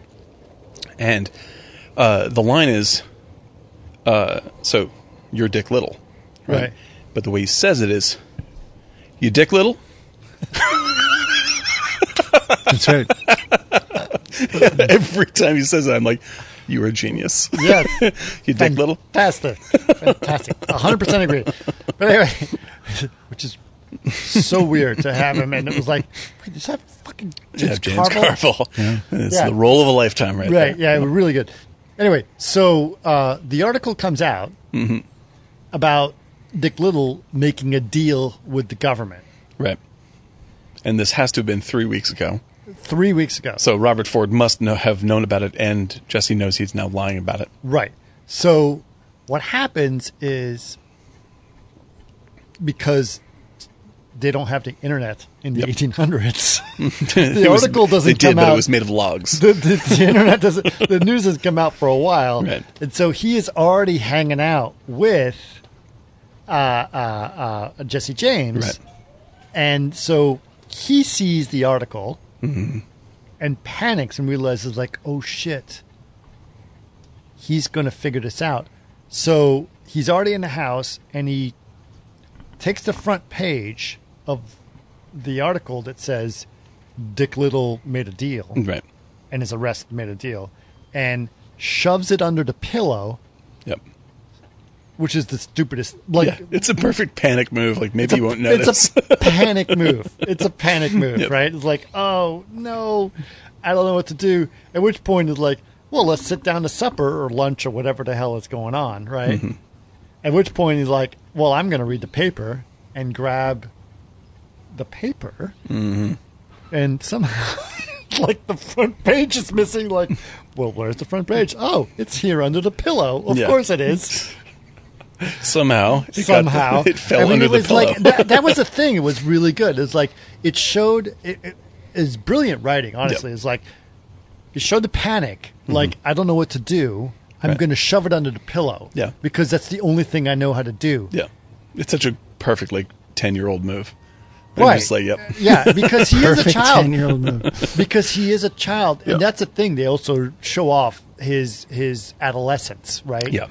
Like Casey Affleck plays an adolescent beautifully. Oh, He's got this perennially cracking voice. So he always feels like Yeah. he's on the verge of puberty. Yeah. Right. And he's got this And like, which we- is amazing because I was looking up is like he looked he looked like he's 19, Yep. but he's not. He's like 35 or yeah. something. When No, he shot he's this got movie. this very like very wan face, you know, like e- everything everything about him he plays it perfectly. He And- plays and, the a way that it's just teenager. his yeah, exactly. Like his like even when he's asked like how old like Brad Pitt's like how old are you? And he's like I'm 20 um uh seven, seven t- um well maybe I'm not quite and you're just like oh my god he just like like he doesn't know how to even say like he's like I He want doesn't to even lie know how to lie. yeah exactly Yeah. And he does that beautifully. And it, what's amazing is at the end of the movie, he's the same person, but his character's obviously developed, Mm-hmm. Yep. right? And he does just enough to make you feel like, you Yeah. know, three, four years have gone by. Yep. Enough for me to go from my Yeah, he has being 19 perspective. to 24. Yeah, he has a little bit of perspective at the and, end of the and movie. all that life experience has Yeah. happened, and I own a bar or whatever else is going on, Yeah. right? It's amazing. Anyway, so he's at that situation. He realizes he's about, like, he's about to confront Jesse James, and uh, Jesse James finds the newspaper article, sits down at the breakfast table or lunch table or whatever it is with them, with the kids there, because they're all family at this right. point Right. and he's looking at the, you know he's just reading the news like he would any other time Right. The stirring is the best. Yep. stirring oh Yeah. so he's Ding, stirring ding, he's ding, stirring his clank. coffee he's stirring his coffee just reading the news and he goes and he slows his f- spoon down as he's reading something he's like huh Mm-hmm. Yep. Mm. look at that Yep.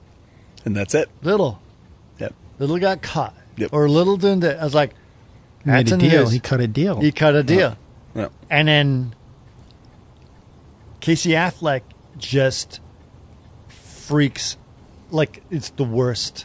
Well, the the beautiful The thing is, like, he's so bad at lying. Right. Like, at that point, he's like, oh, maybe uh, that's a thing. Like, he's trying to lie, but Yeah. it's such, the, it's the worst lie Yeah. possible. Well, Like, the, then the bu- the brilliance of this movie for me is like th- like this scene is like it doesn't exist totally in isolation. You can't just watch the scene on, the inter- on the internet and sort of get the context enough to No. right. Like it's the whole movie is leading up to this sequence. Oh, my God. And it builds so incredibly well for so long because the tension of almost every scene in the movie is people trying to not say what they mean or trying to hide something from someone else Right. and that like this unbelievable like awkward tension gets worse and worse and worse and worse until it just comes down to this this uh this true moment when as soon as Jesse knows this fact which he probably already kind of knew was coming like he's like I'm going to spend a lot of time with my kids because I feel like the ending is coming for me. But that's the moment he knows. And the when he knows it and they know he knows it, everything else is locked into Right. position and nobody can do anything else now. right. And it's the inevitability of that realization that it, like you the rest of the sequence is horrifying because you know that no one can do anything else. Like they can't make a different decision now. This is it. And so all the motions are sort of like are heavy. It's like they're lifting this. They're trying to do anything, come up with anything else to do, but the time is run out, Right. and that's that. And uh, and the and the scene is like one of the. It's it's such a classic scene for me where it's just like you feel like you're in a like they're in the play that they will that he will later put on. Like there's no other performance that can happen now, and you just have to get go through it. Well, it's, it's, it's the ultimate tragedy. Mm-hmm. Yep. It is. It is. It is like you know, go back to Greek tragedy, right? Right. Mm-hmm. It is the fall of the tragic hero. Yep. And he's and and you see in But the thing that's I, yeah, but the, the best. thing that's ironic is that you think it's the fall. It's presented as the fall of the tragic hero Jesse James, but it's really the fall of the Hmm. It's tragic Robert hero Ford. Robert Ford. Yeah, that movie is about Robert Ford. Both of the movies are about both Robert are Ford. it, Yeah. Mm-hmm. bo- it's yeah both Robert Ford both about uh, love and obsession and uh, you know I feel like the the the Greek tragedy aspect of it was really the scene where Brad Pitt's on the ice and he tries to shoot through the ice because that Oh God. contemplative moment where the other side is a flip side of the world, but it's water and fish Mm-hmm. Yep. and it's separated by ice and he Yep. tries to shoot it. And you can't just- in the distance, that was a that was basically I couldn't quite, like a like- painting, like a romanticist Oh, incredible. painting. It was Incredible. so beautiful, the blue.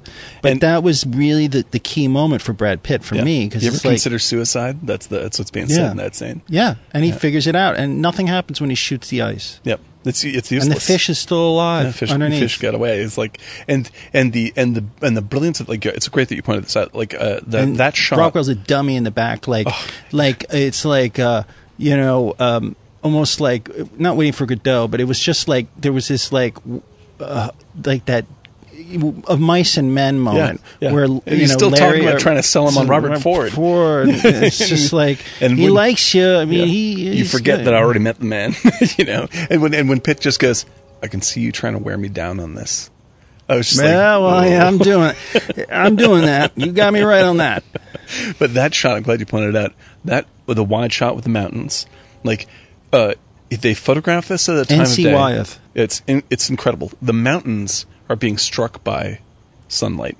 And it's the lowest part of the, the day, right? But the mountains, like it's a, it's the sort of it's the That's a kind John of Ford shot. yeah, it's it's the kind of sunset you uh, The whole thing was shot in Canada. it's incredibly beautiful and the and it's the kind of there's a sort of there's a kind of uh, uh, sunset effect uh, when you have really giant mountains like that where th- the mountains are existing in daytime still where the rest of the landscape is Yeah. almost at night right Maxfield And- Parrish did stuff like that. Exactly. And so you have this vast mountain range that is incredibly beautifully lit um, by direct sunlight, and it looks like daytime, but where they are is below the mountains, so it almost looks like it's evening. It's magic hour. It's it's With that unreal. blue bouncy light. incredible looking scene.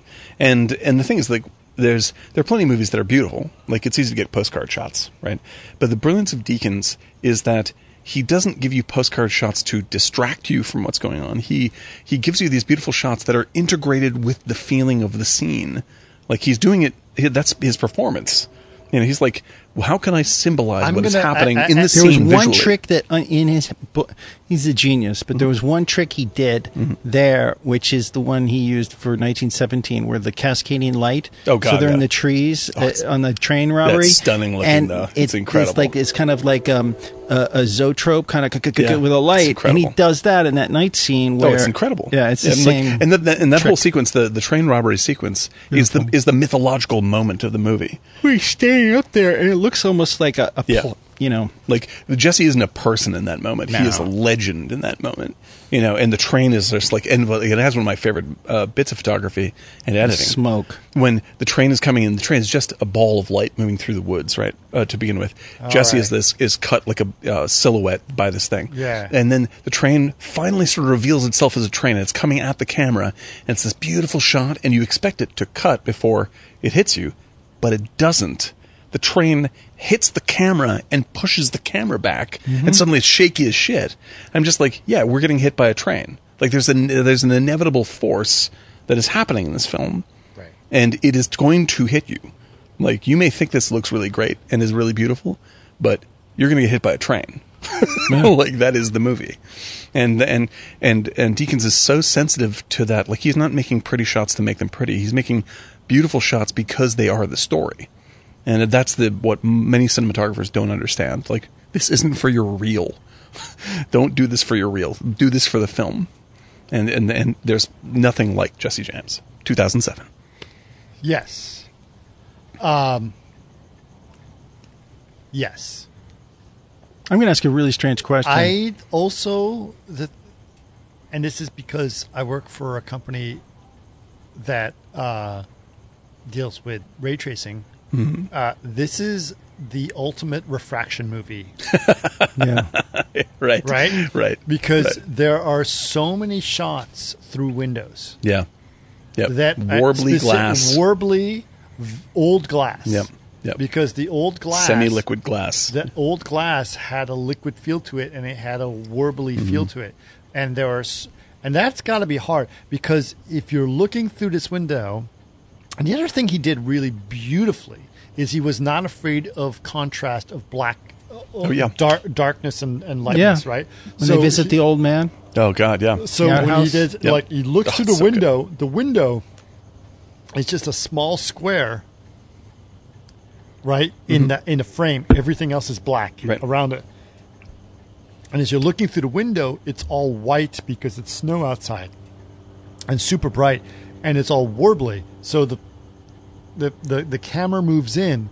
It's it's like it's it basically revealing like how good it is, right? Mm-hmm. Like, and there was another amazing scene where Affleck was the general store kid, Yeah. right? Yeah, beautifully great. silhouetted in that scene. And, and and he is basically just a that- silhouette Yeah. in the background as you look was that the through Silence of window. the Lambs guy? It is, yeah, yeah. It's Ted Levine. So Who, good. what? What, what? Uh, the guy, the marshal that's chasing them is Ted Levine. And he brings him in the back, and Yeah. that's the Ah. guy from Silence of the Lambs. Yeah, he's wonderful. A great Oh, character yeah, actor. In a in a movie that has a has a pile of great character actors, it's great to see him show up.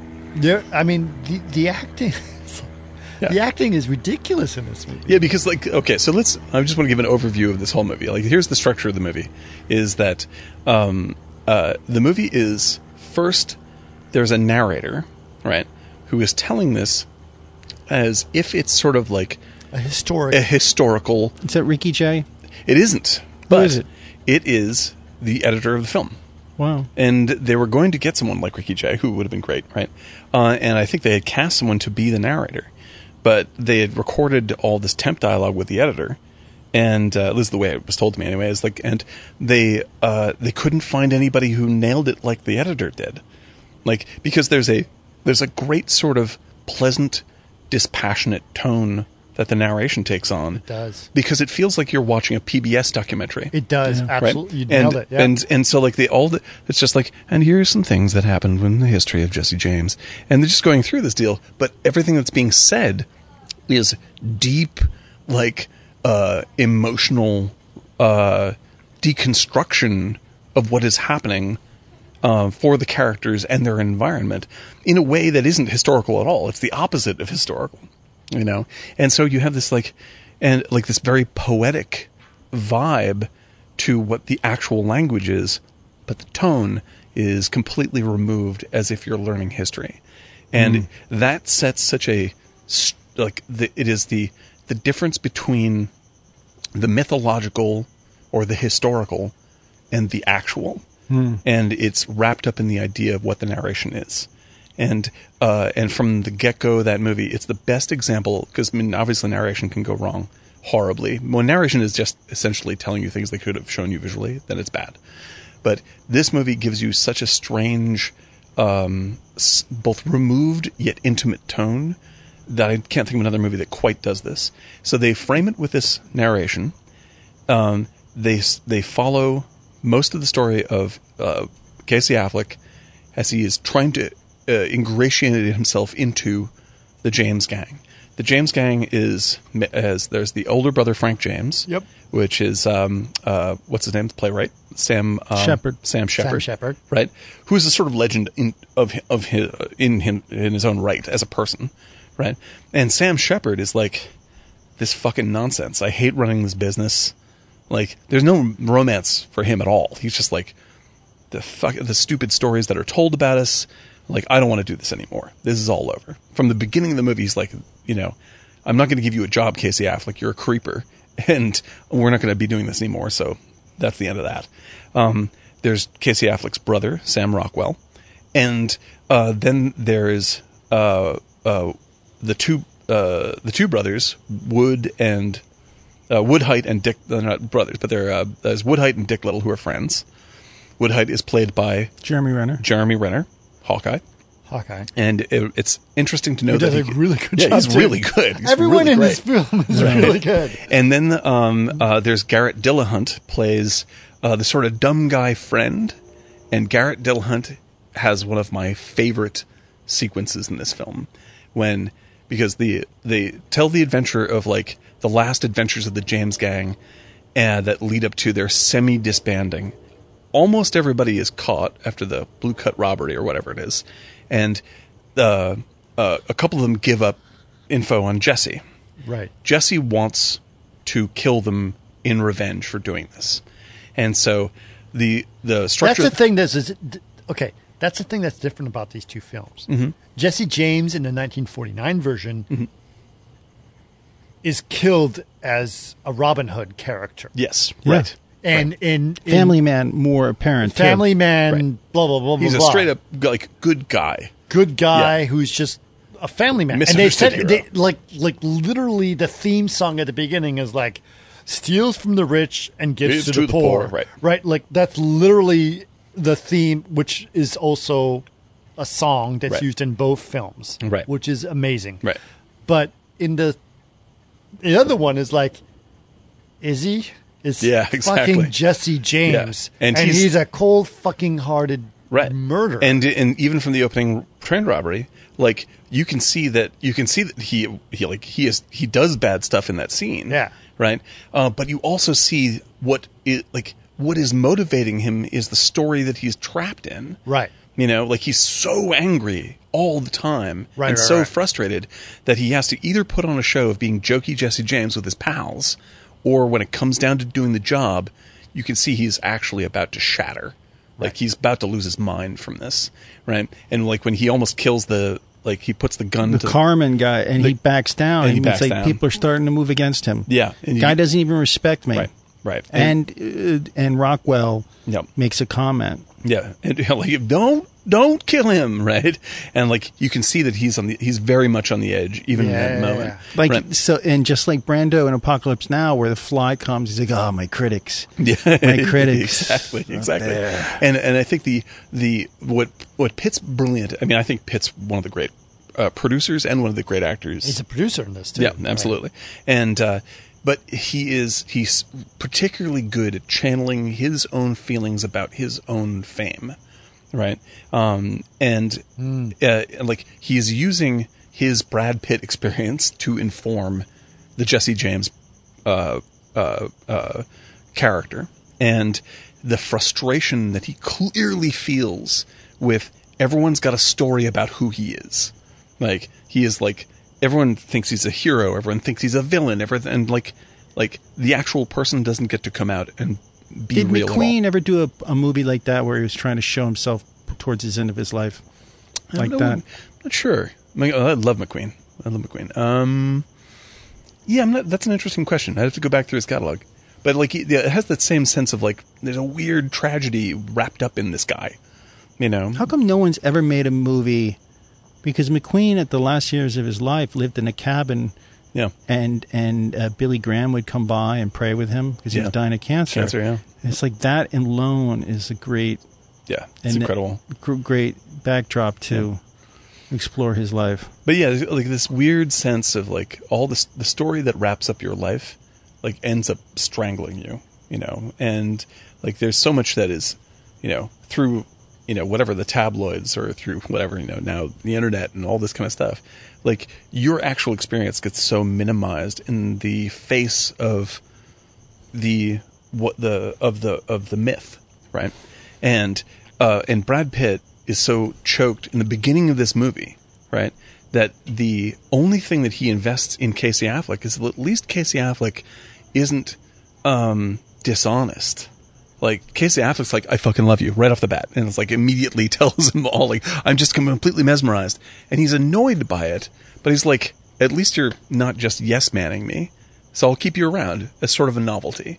But novelty means you're also strange. Yeah, and he's a weird guy, and that, like he sees he sees in uh, Robert Ford a John like, Lennon gave an Hinckley- outsider nature nature to him. Yeah. autographed- The scene, the scene of him at the uh, uh, the governor uh, Carvel Mm-hmm. thing, where he's like, Oh God, it's great. Can I Yeah. ask an ADD question? Please. I totally doing the artwork. Did we ever? We did Pleasantville, didn't we?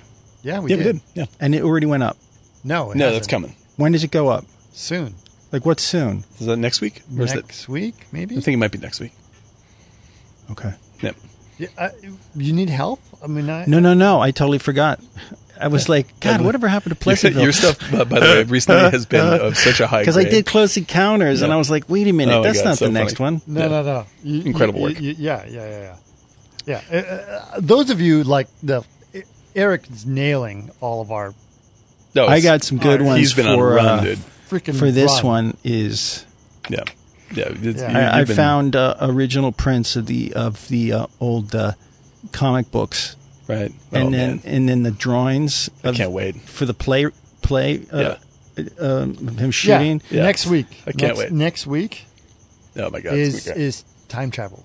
oh, part yeah. two. Right, right, right. Yeah. So that's so Pleasantville. that means Pleasantville and Peggy's Who Got Married. Peggy Sue Got Married is coming out next week. Right. So a week from today, Right. you have a week. Hmm. You cool with that? Oh yeah. I just can't remember if I was like, God, didn't I do those or did I not do those? Yep. Because it totally slipped my mind. Yeah. But it's and okay. Then, and then Close Encounters is the week after that. So that, people are going to get a little bit of an inside track on on. Yeah, where we please are. continue. Everyone, please can check, uh, continue to check out the gallery section, and we're trying to put them post on the inter- Yeah. Instagram as well. Uh, Eric's uh, combo picks are some of the funniest. That he's been on quite a run. Yeah, It's really and he great. and he'll make like twenty pictures. Yeah, there's so many, and they're so great. It's it's hysterical. It's absolutely great. So yeah, the um uh so yeah the uh uh he connects with Affleck just to go through the story. He connects with Affleck, and then uh, after the gang sort of semi betrays him, he, he goes on a tour. what if a bobcat came right through Just and just wow, mauled that's me? it. Wow. There's bobcats up here. There are. It just like jumps out and there mauls is me. one. podcast. Okay, hold on, hold on. A second. What's the number? there are there are there is one mountain lion, possibly that is in our mountain here. Oh, that's and cool. his number is So the it's- exact same numbers as Jesse James's birthday. Uh, yeah, that's So right. What? P forty two used to live up here. He died. P forty two unfortunately died um, about three years ago, and uh, what's that was during the fires. Remember, we had the Yeah. fires up on the hills, Yep. and everyone thought he died from the fires, but he didn't. He actually died from rat poisoning. Rat poison. Yeah, that's sad. because basically he ate rats Right. or whatever they're available, but the rats had rat poisoning, and so the the, the He died of that. died of that. That's so correct. it's Like, Very, it'd be- very it's, sad. It's horrifying if he died in a fire, but like there's something not right about him dying of rat poison. right, Yeah, and that's- and so depressing. because he died of the things he was eating Right. uh, that were poisoned, um, and so there's a there is a uh, this is a small mountain hill, and and pumas need uh, a larger space to live in. um, and this hill is fe- feels large, but it's actually quite small for for a, for a puma. But there is actually uh, some people feel that there is another mountain lion living in these hills. nice. Which, by the way, uh, mountain lions are not a bad thing. They're great. They Absolutely. keep It's part of the populations under environment. control Yeah, it's and good. all those other things. So you know, predator prey relationships. You just keep them under Predator podcast relationship. That's right, man. So we what Dan, we, we, do interrupted have, what you. We do Chris have a lot of- interrupted you, and I'm so what sorry. we do have a lot of is coyotes. So like pumas and stuff don't have to worry about coyotes. We have a lot of Sure, coyotes, sure. Um, and they are after rabbits because we have a lot of rabbits in the hill, um, as well as any other animals that you happen to have in your backyard that bet. look like rabbits, like little chihuahuas and Yeah, things like anything that. that's rabbit sized. yeah, so they will also uh, take care of that. So we're fine. You got to generally control the speaking. Chihuahua population, obviously. Don't Keep those, oh, I start know, going I knew, down I'm that sorry. you know I love. You know I love your Chihuahua. What's- Chihuahuas. Yeah, I have two. Chihuahuas. With the names are. Chashu and Lucy Fur. Uh, I've only met Chashu, and Chashu was wonderful. Mr. Chashu. Yes, Yeah, Mr. But Chashu. th- 16 he's- years old. He's not a free range Chihuahua. He's an indoor Chihuahua. He's an indoor chihuahua. Free range chihuahua. I don't think you have to worry about. Custom meals every day. That's right. That's why he's 16. he is a Yeah. lovely, Yeah. lovely little guy. Love So him. we have we do have uh, we do have some wild animals here. We do Mm-hmm. we do have bobcats though. Yep. Uh, bobcats are smaller, much smaller than than, than mountain lions. I would still not like to engage with a bobcat. That would be beyond my capacity. It's just a really large cat. Yeah, that's a cat is beyond my capacity. An angry cat, I couldn't do it. Not gonna do They're it. only yeah. They're they're just larger. Uh, Mountain lion. Ah, yeah. Don't Yeah, don't don't mess with that. don't mess with it. Uh, B forty two good idea. or the sequel. Very yes. Yeah. Let him let him go and have we his do day. have raccoons and yeah. It's very it's very low. possums It's very, I mean, the sunset is actually quite nice right now. yeah. It's very low. I Very do- good. I do like you. Actually, you're in the prime spot for sunset. It's pretty dude. great. I'm definitely enjoying it. definitely enjoying it. Um, yeah. So intermission part three, quite lovely. That was good. The bobcat attack. Um, but yeah, the um, uh, Eric, Yes. your uh, your sense of timing. We are thrown off because we are n- in a different environment, and every time when we wish to be in our other environment, you can nail the timing of how long we've been recording. So I'm going to test you. Now. No, Oh, it's Uh, off today. It's off. It's off. Okay, how long have you been recording? Two ten. No, actually, not too bad. One fifty-five. 155. That's all right. Not bad. But we wanted to keep them not three hours. We no, I'm not saying that. We can get, we can go three hours. We can go shorter. Don't- we can don't go you longer. worry. Doesn't matter. we are going to definitely do another one this week, though. Right. So so this weekend we'll do another one. That sounds good. That sounds nice. Um, Yep. yeah, But th- it's very pleasant to be actually in your presence. yeah. It's quite nice. Um, Are you guys comfortable? I'm I feel Totally comfortable. Good. Yeah, I'm all. I'm, Like uh, you guys capped feel up. like safe, distance wise, and everything else. I- Like I know it's like it's disturbing. That Oh, we yeah, have I to mean, do like this. everyone's been uh, everyone's been uh, uh, operating according to procedure, right? Masks up and you know social distancing. In We public and have all. been, but it's just so are these? fucking strange that we do these. they're- These are n- okay. They came from a sealed bag. I put them into bowls for you guys. Thank these you. are snack. Uh, uh, it's nuts and bananas. Uh, what kind of nuts? Are you allergic to any? Some. Yeah, like walnuts, cashews. I'll Yeah, pass there's them- I definitely. think there's that. cashews in there. Yeah. Yeah. Let's, let's avoid that. Yeah. so that's different. Don't don't have that. Yeah, then. there you go. Um, yeah, no, we've uh, our family has recently been tested, and we are free. Well, like I said, I spend most of my time in a cave, so everything's Have you been alright. tested, Chris? I I I'm like. You can cut Dan, this part I out. don't have to actually be tested because I haven't actually been around anyone. You've- Everyone's been in there. I wonder if I should get Home tested. environment. I think I'm- I mean well, it's I good. can, it's good to but get it, like, tested. it seems Where do you like get I- it? No, there's there's you go online. There's there's uh, a couple of different places. But There's there, the- there- there's they'll tell you the three local. hour lines to get tested. Yeah, and they they say unless you're feeling, if you if you feel if you feel sick in any way and you were worried about it, get tested. Uh, don't hurry to get tested because there's other priority people to test first. Sure. Yeah, yeah. You know? Um, but if there's concern, then definitely don't do it, and that's that's how we track. And it. there's also because we're America, Mm-hmm. there are there is uh, uh, private places to get tested. Of, well, of course, you yes. pay money for. Goes that saying. Yes. Yeah, Goes that saying. That's America for you. God bless it. America. I love it. Um, but yes, here we are. I know we were having a very lovely, lovely evening, a martini giant evening. yeah. I actually, this is the most caffeine I've had in a while. By the way, uh, I've been, Really? I've been cut down, cutting down. I'm uh, done. To, I'm half calf today. Uh, I've been half calf for a few months, Okay. so this is a, this is a big jolt. We'll see if I can recover. Well, you know, it's interesting. Like, there's a lot of things in my life that has changed um, from from this whole situation. Uh, um,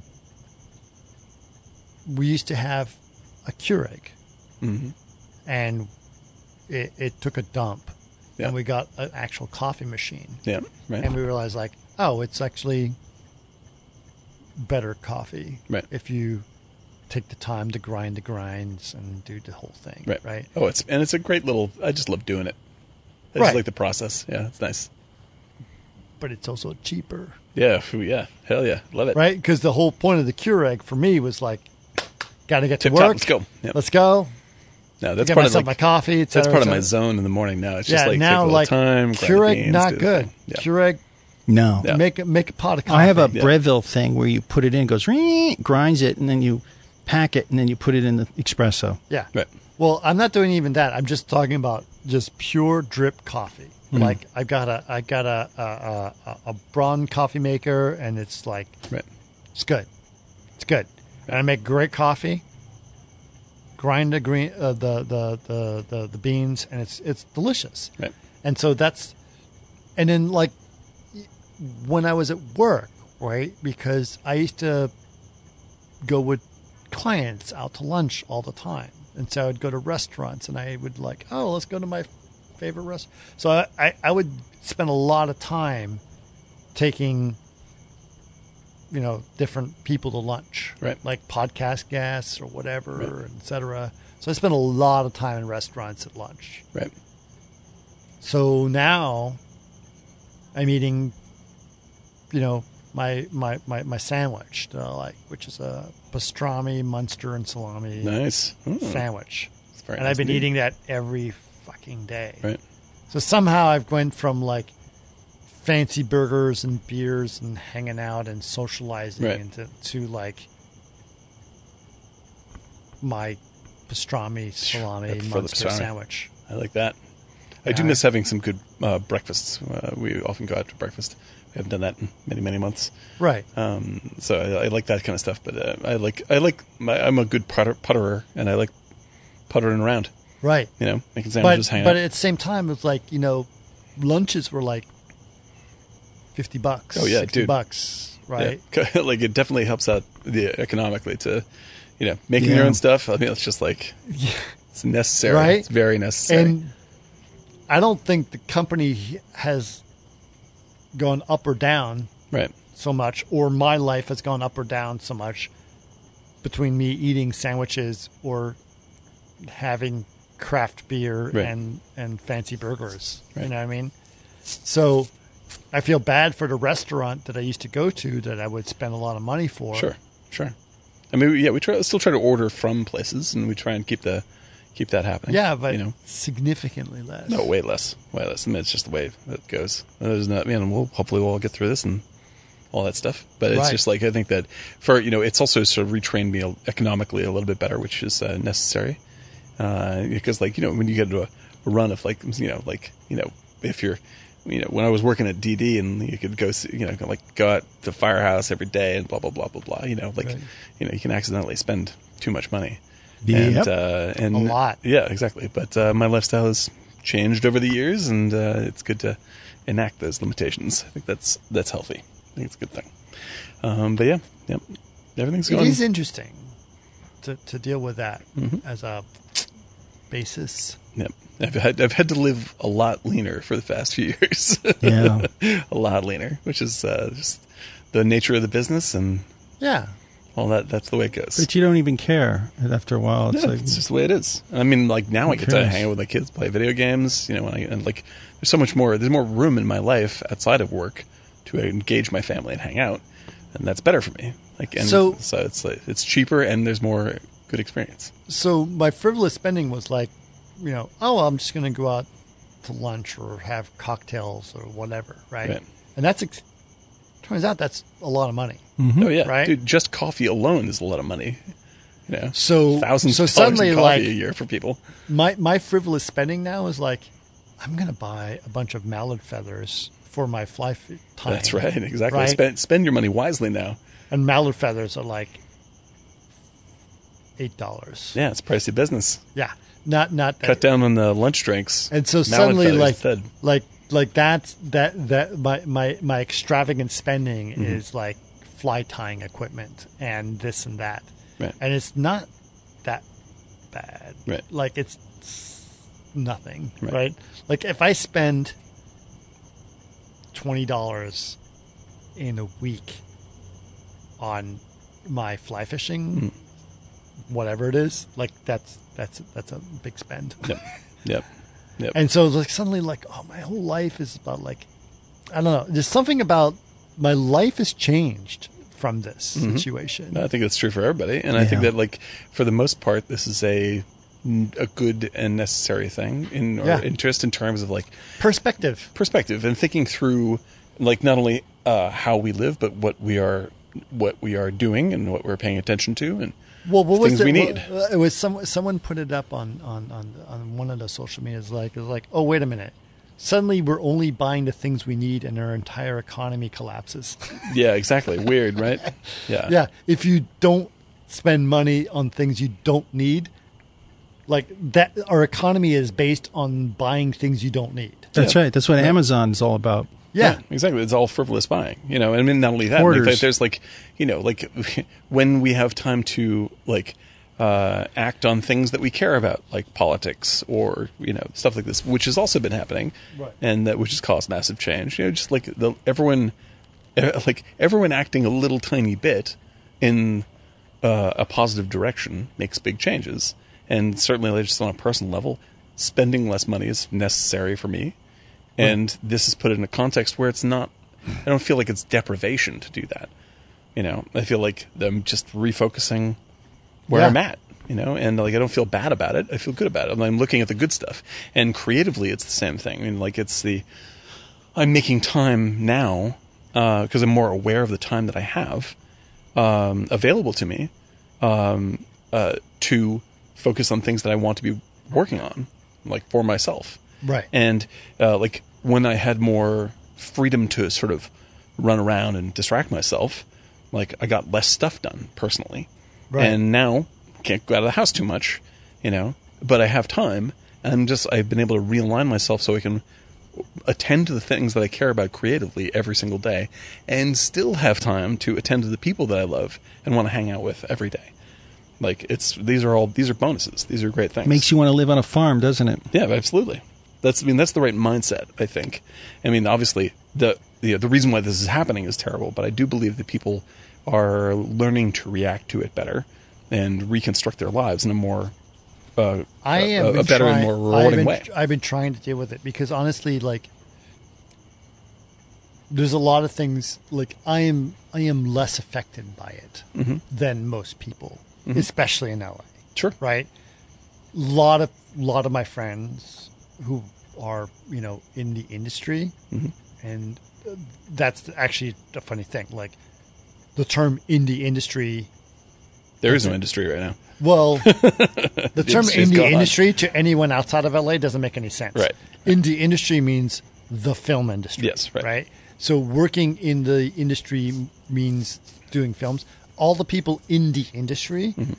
uh, are affected, Right. right? They they don't have Hugely. work, or they don't know what's going on, or they don't I know. am what I the am very next- much in that boat. right Like, I'm and dependent and, upon that, and then we're a- you know uh, good. uh, that well it's like a, you know it, it, tr- it trickled down right? so Right. like the the post-production people were like we're just fine because we still have all this work that was happened before and then when Hmm. that just ran out.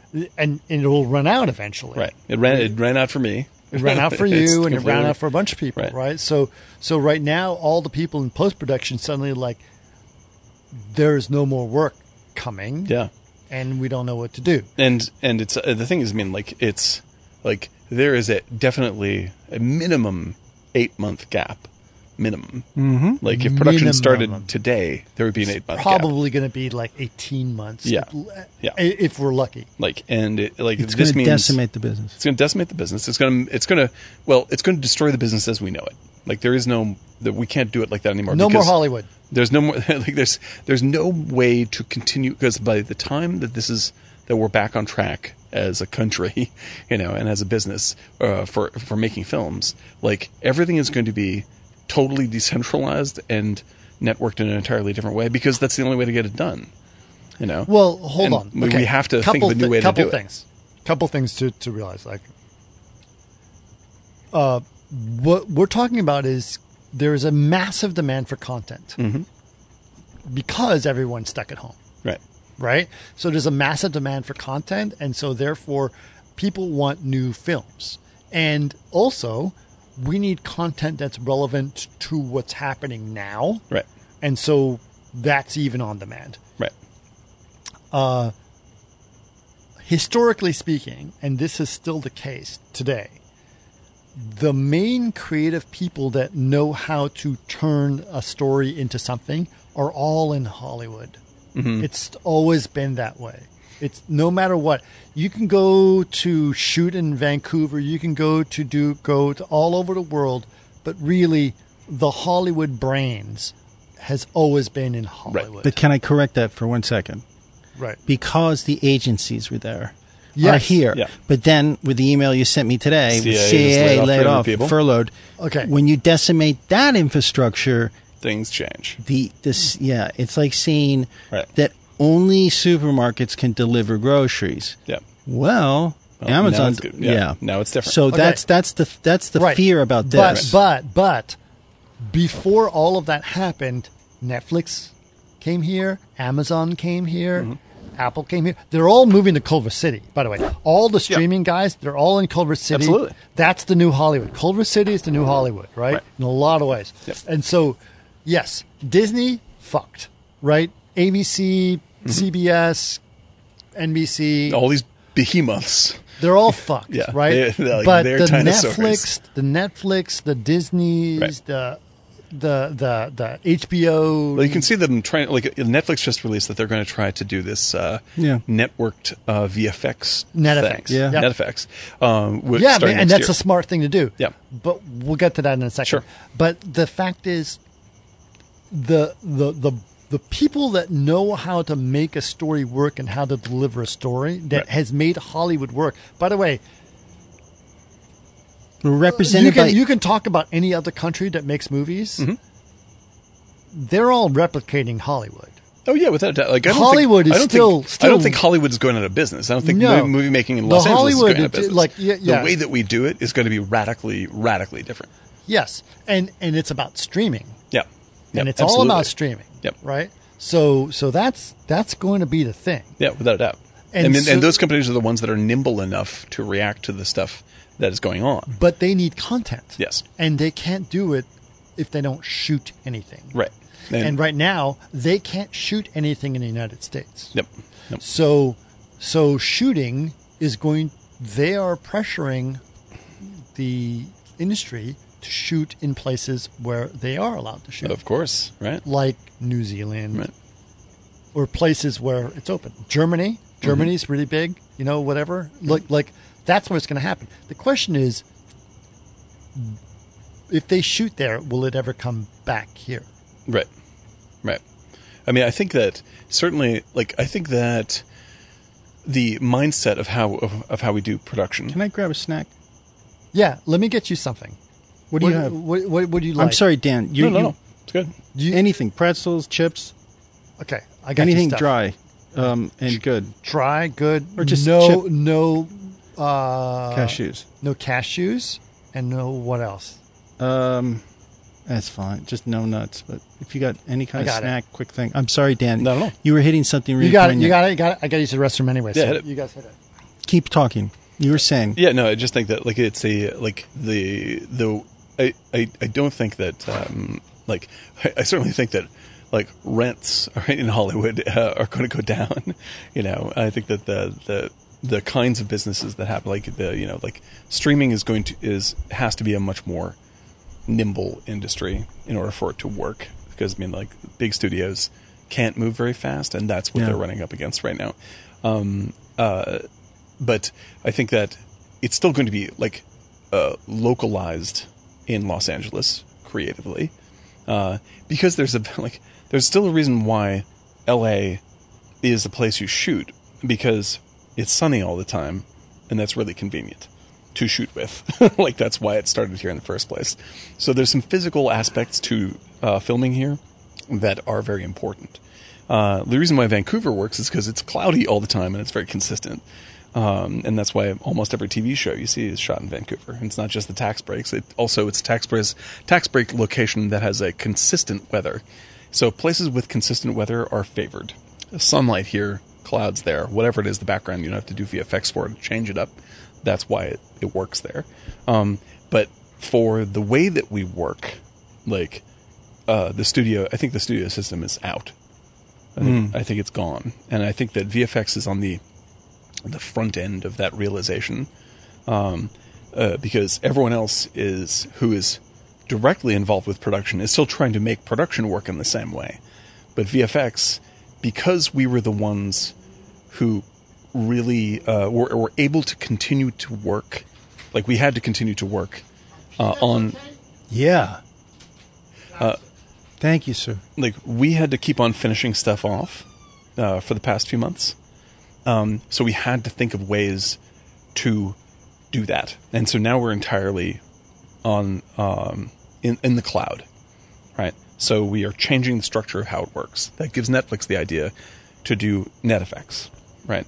And I was talking about this with a friend of mine. And I was like, "How long before the, it's that's how you write stuff?" right? How long before this is how the entire like the show running process is like this? I was just uh, uh like a uh, I met with a producer who uh, said like the way that uh, pitching has changed is that you know you used to go in with a half an hour pitch and a whole bunch of documentation. Now you're pitching uh, on um, thank you. like you're pitching in Zoom meetings, right? Yeah, and that's what I've been doing. And you and and she was very she's like, listen, you know, the fact is like you can't um, do a 20 minute pitch in a Zoom meeting because people start playing Candy Crush. like that's just the way it is. Like they're going to get distracted, and you can see it happening. So now pitches are you know like maybe a couple minutes with no with no extra stuff, no extra flash. You know, so that's changing, right? And I think that like all of these things are going to start going in the direction of like being online, which makes you operate faster, you know, getting to the point quicker, essentially, and networking with people in a uh, in a way that I think is more efficient than trying to go through a centralized place, Yeah, you know. And I, I think that thus the CAA promo. yeah, exactly. Like this is like it doesn't make any sense to pay for an en- enormous building space when Nope. this clearly is more flexible if we network this and put it in the cloud. And so like once people start adapting to that the way that VFX has started to adapt to it, um, and apply that to other aspects of production like show running, you know, uh, I think that all of this stuff is going to start happening in a meta place and where production may still be centralized in specific places like LA, Vancouver, whatever it is. But you're going to get a wider selection of people that can live wherever the hell they want to live and be from wherever the hell they're from and be a part of that team because that's the natural way to make this work. And not only that, you start exploring things like, okay, we need to make content, but we can't go and shoot with people. How do we do this with virtual production? How do we do this with animation? You know, what are what are other styles of telling stories that we can deliver to fill the gap that's formed? You know, so I think that this kind of pressure, uh, like it sucks to be under the pressure, but it, we're coming up with interesting solutions that we're never going to change after, even after COVID is long gone, and it's going to change the way the industry works. That's what I'm excited about. Even That though is right now some- I'm jobless. Join the club. Hmm. Yeah, I just think there's a lot of dinosaurs that are going to fall to their knees. Yeah, dude. Like there's only like people are running out of stuff to watch. There's only you know there's only They're so much of pulling the up Disney old backlog Burt- that you can put up with. Burt Reynolds films from the '70s that, like, oh, he made that. Oh hey, God, I love Hooper more than anybody.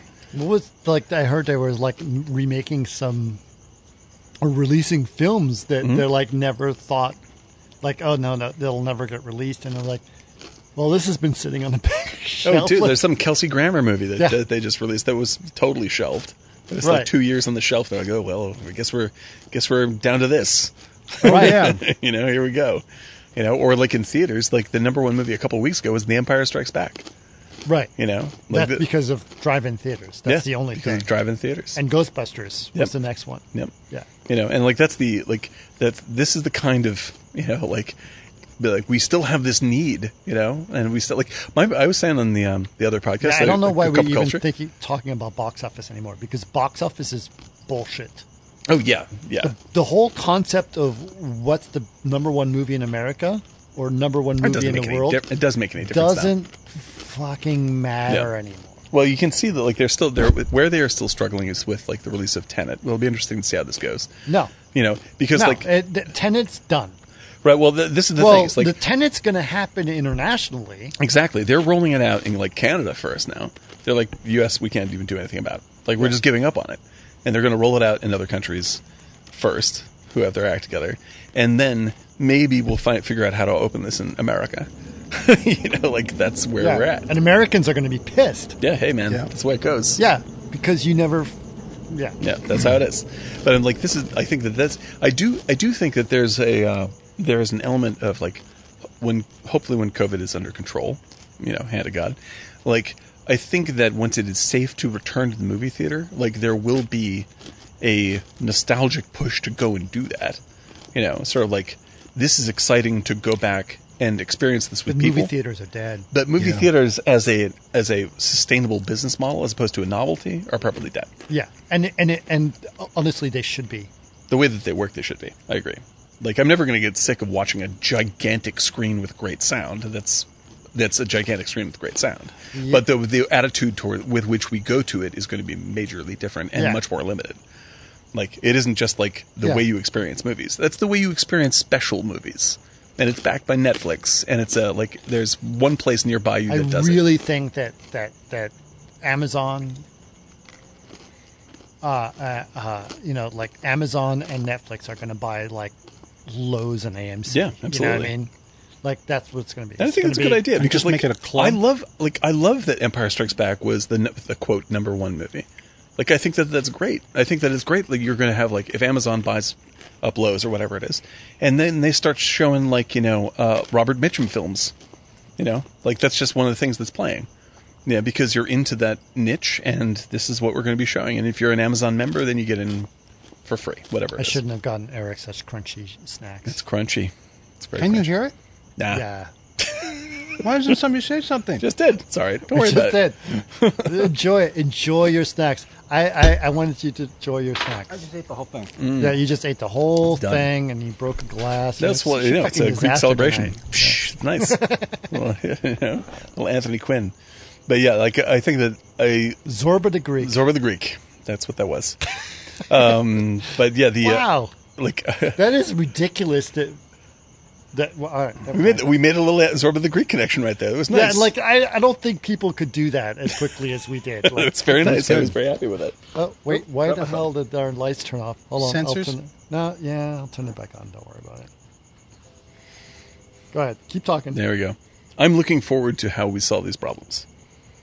Like, I think that, that anybody who ha- I think that anybody who has an agenda is probably wrong, and I'm interested to see like this will be solved by people figuring out what they want as audience members and as as production people, and I think that's good and it's interesting. Yes. Also, within that 18 month span and, and effects and all this other thing, there's going to be a lot of, um, you're going to lose a lot of people. That's true. And it's it really curious to see. I, I was describing to Chris the other day, maybe it's like a bottle spinning. Pretty much where that stops, it's where it's going to Right. sit for the next 50 years. Like I, I think that there's a fair chance that I may have worked my last VFX gig. Really? I think there's a reasonable chance that's true. Like I don't know if it's for real, for real, but like I'm, like I don't know if I, you know, I don't know if I have the money to not be doing something else, you know, you know, by it, you know, by the time six months rolls around, like like I have to have a new w- way of making money and being happy, because in six months, like you know, that's it, and there's not gonna be any movies made, so where am I gonna be at? Yeah, I know. We're all in that boat, man. Um, And and I, I don't look at that as hopeless. I look at it as just you got to sort roll of- with what it is. We man. gotta, I gotta. It, it's very focusing, Yeah. you know, and that's just the element of it. Like I hope that it doesn't get bad or desperate or anything like that. Uh, but I do want to look at it as much of an opportunity as I can to be doing what I want to be doing, you know, and how can I change what I'm doing to focus on that? Still pay bills in a new way, but uh, enjoy the fact that like I mean since this has happened I've uh, I've been able to be much more creative you know and I want to Yeah. make sure that that continues more than anything The most I I have worked sporadically over the past couple of years, but I quit a job almost two years ago. I've you know, doing VFX for twenty something years, Right. And I just did my own stuff for really the first time, full time. Yep. And I did other jobs, and I've done side jobs at home, but never you know every day, every day for a year or two, right And it has been the most productive moment of my life. oh yeah and you come up with genius material loads of it I scads mean- and scads And I was like, man, I should have done this 15 years ago, but you know, with a wife and kid, and Well, I'll, I mean you got to adapt I that's it Eric, Eric, I, I, I know what you went through, and I, I, I and I've been there because I was, I believe, the person that got you or d- referenced you for the last job you'd worked on. Might have been. Yeah, is what? I, I, I helped. I, oh no, I wasn't referencing that. I just saying I I- no, but I, but you got to stop. I basically said I can do this, or and deal with this, and it was a bait and Mm-hmm. switch job, and I or I can just say, you know what, I'm just going to try to I and you did your thing. I have to do And you this do your thing, because and I- I'm and- and 50 you- something, and if I don't say screw it, I- I had you- enough money and you- saved at the you time. came into me. You you called me on the phone when you were going to quit your job, and he's like, "I think I want to do this." And you did that to me. And what was amazing is like is like because I I basically you know but I wanted to tell you. and, and you and you told me that basically I- I, I got I I, I, gave, I gave you as a reference to that job you got, and it it wasn't it seemed like it was a good fit, and it wasn't no, but it was fine. And then when you decided, like, I have to quit this job because I have something else to do, you called me and you said, I, I think I want to quit the job that you gave, that you basically You hooked me up refer- with. hooked, me- hooked you up with. And I was like, okay. And, and you did. Um, but you provided me reference to that, so I wanted to at least thank you and, and do all that. I know. And, and you're, listen, Eric, I, I, I've known you for three years, It's almost three. it's almost like three, two and a half, Yeah, it's- two, it's, almost. cre- it's creeping three. up on three. It's creeping up on It's creeping three. up on three. pretty much It's nice. 20 years um, and Oh, and I was i've, off. oh, Time I've flies, man. always always Amazing. always always had huge respect for you um, and i think that uh, Well, I appreciate just i think just like this movie Mm-hmm. i think eric is 100% underappreciated for how talented he is Hey, much in agreement that. on Which this. movie? Absolutely. In, uh, Robert. That'd be the assassination Oh, of don't Jesse say that. James oh, wait a by minute. Don't the say coward that I'm Robert Robert Ford. Don't say I'm Robert Ford. no, you're the movie. Oh, you yeah. Are the movie. you are the movie. you are the movie that's underappreciated because I named it wrong. no. No, Nope. because you- Meaning, you, you, I made it such a long name that nobody would go see it. well, yeah, exactly. Uh, the, you, there's a there's a couple of flaws that are definitely there, but yeah, people don't see past it. I do, but most people don't. Uh, you are a very, very, very, very talented person, and I love being around you in a lot of ways. And it's it's a it's honestly you're you're a very dear friend of mine. I appreciate that, but don't. I'm not saying what we talked about over the weekend, both of us. What I, I told you guys. I know. but there's not. This is, I hope this is not a reaction to that. I know, I Yeah. know, I know, I know. So We're just saying change your name from the illustrious and brilliant artist who hides his light under a bushel until now when he's focused and gotten together one of the greatest possible pitches I've ever heard. just call yourself Eric Sheila. Eric Sheely. That's quite long for an introduction. Man, That's a good way to put it. it's Just saying. amazing. It's a long name for a because movie. you are very, very, very, very talented, and I've always seen that in you since the very first I day. I've seen appreciate you. that. I I And I- definitely. I, think I'm not a people person or a political animal, as my analyst says. Listen, Mm-hmm. and you that have fucks you. flaws. You have flaws, and Really? You, and- yeah, of course. what are you do. talking about? As do I. As do everyone. As does everyone. But come out I of that. I see past those flaws and are frustrated with those flaws.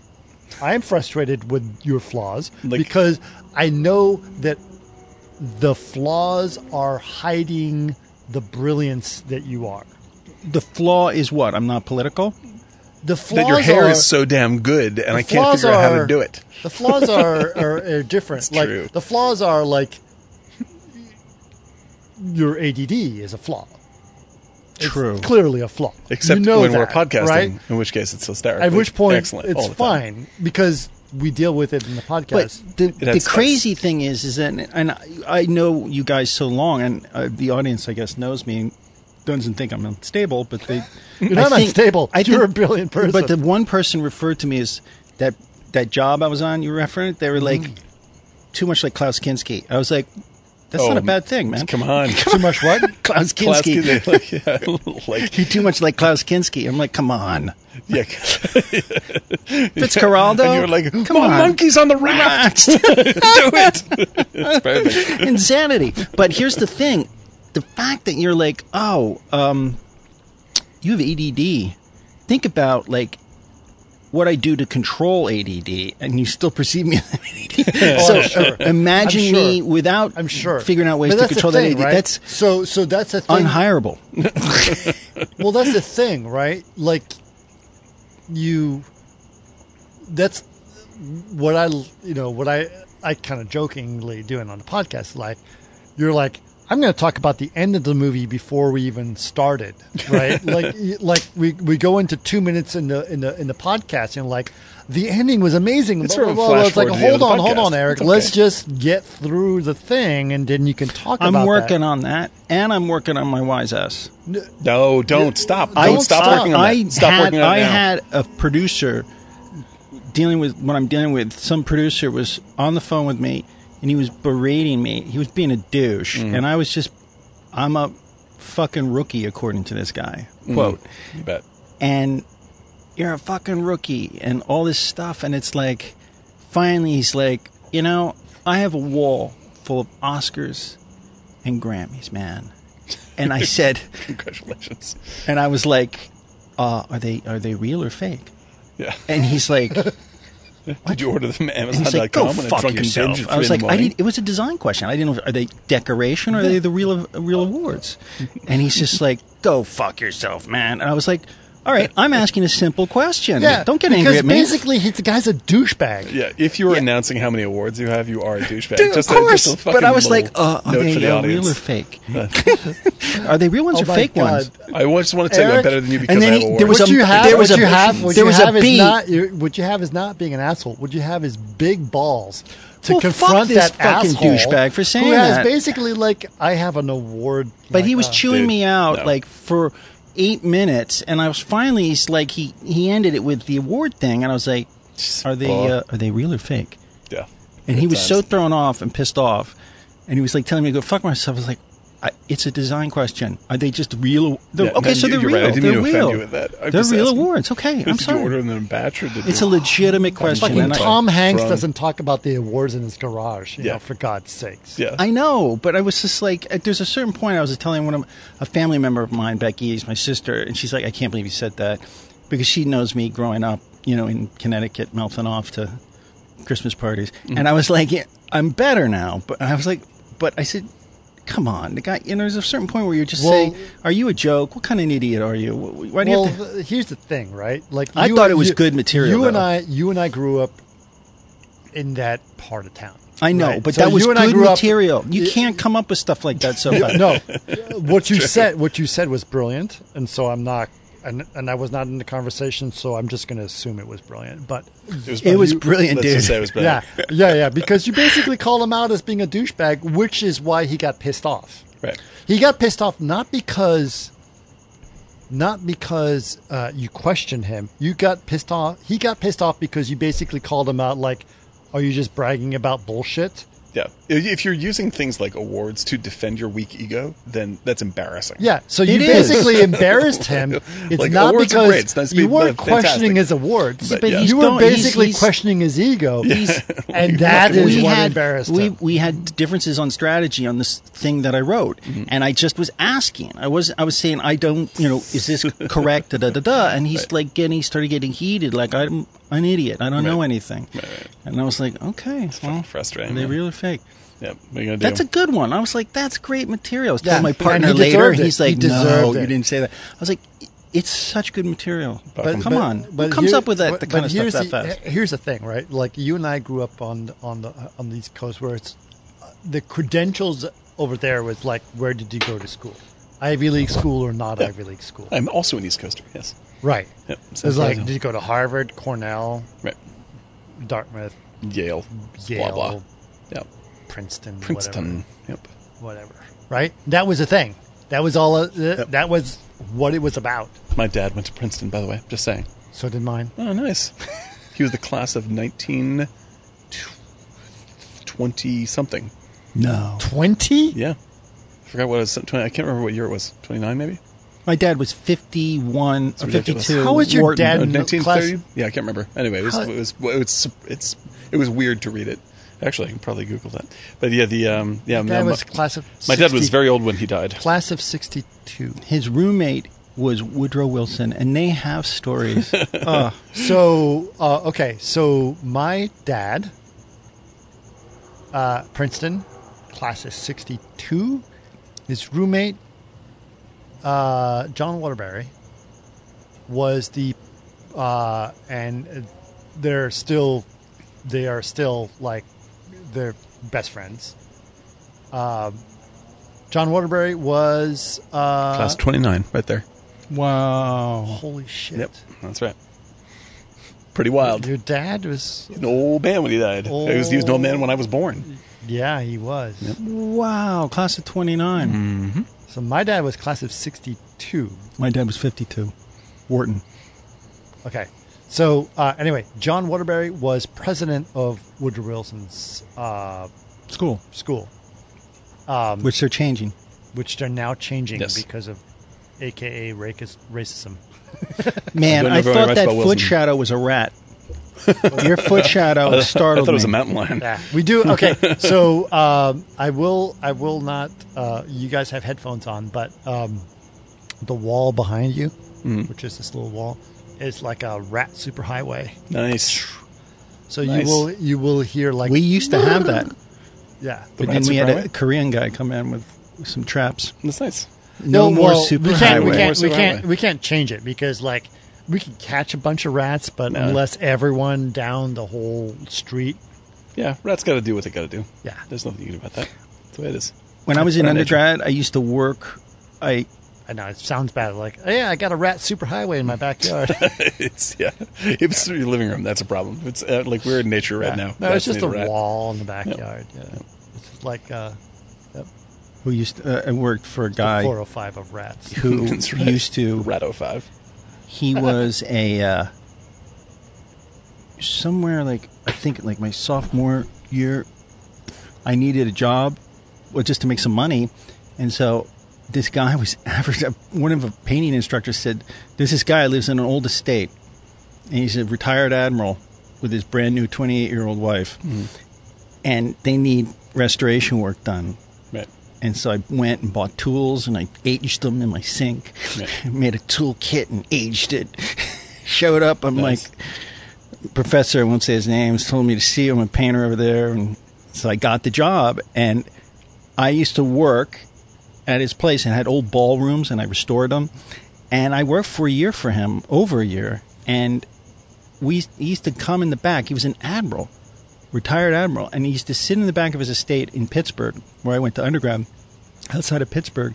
And he used to have a gun. And I remember the first time I sat there, he's smoking a Pall Mall, and we're sitting in the back porch, and he would shoot like the r- squirrels and the rats. And you the, were telling us the story. the fucking Chauncey. And I would, it scared the shit out of me. But then it finally, I just Was sit his name Chauncey? Chauncey Yeah. Gardner? No joke. Hmm. Really? Yes. Chauncey Gardner, right? That's where you're going? Okay. No, but I Being won't there. say his last name Yeah, for to be safe. Right. But I told you the story where the FBI was in the house. No, you did not tell us that story. I told you that story. I believe you told us the story. Please tell it again. It's a good story. Actually, I have to use the bathroom. Do you mind? Real No, quick. no, no, Sorry no, about that. I grab don't need snack. to ditch in the What? middle of it. One Dot second. com. Yeah, it was it was fun. It was an interesting job, and uh, the uh, wife was really young.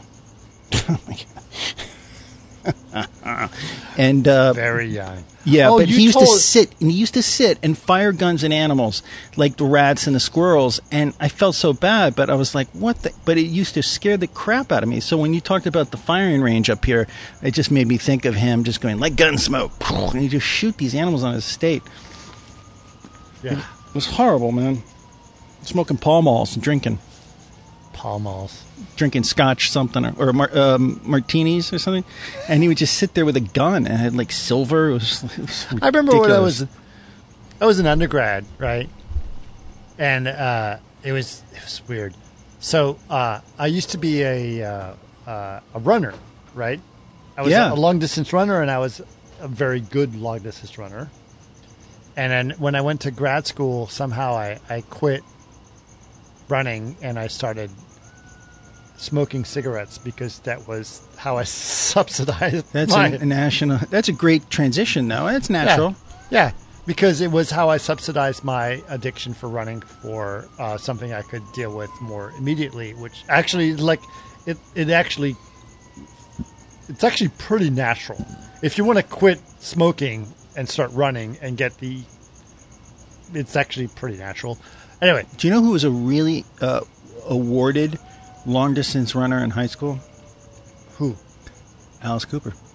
Oh, really? Yeah, in Arizona, Nice. top of his class in high school and state. So I You used can see that though. He's le- lean. And Yeah, yeah, yeah, yeah. I, I mean, I ran. I ran. I used to run about hundred miles a week, so I, Yeah. I ran a lot. Um, anyway, so uh, uh,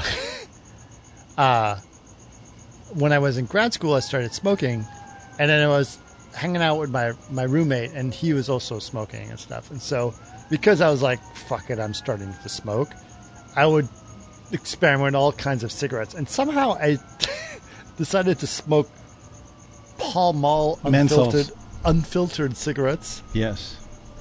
And I don't know why I was like, yeah, this is what I'm smoking for now. It it only lasted like a couple of months or whatever.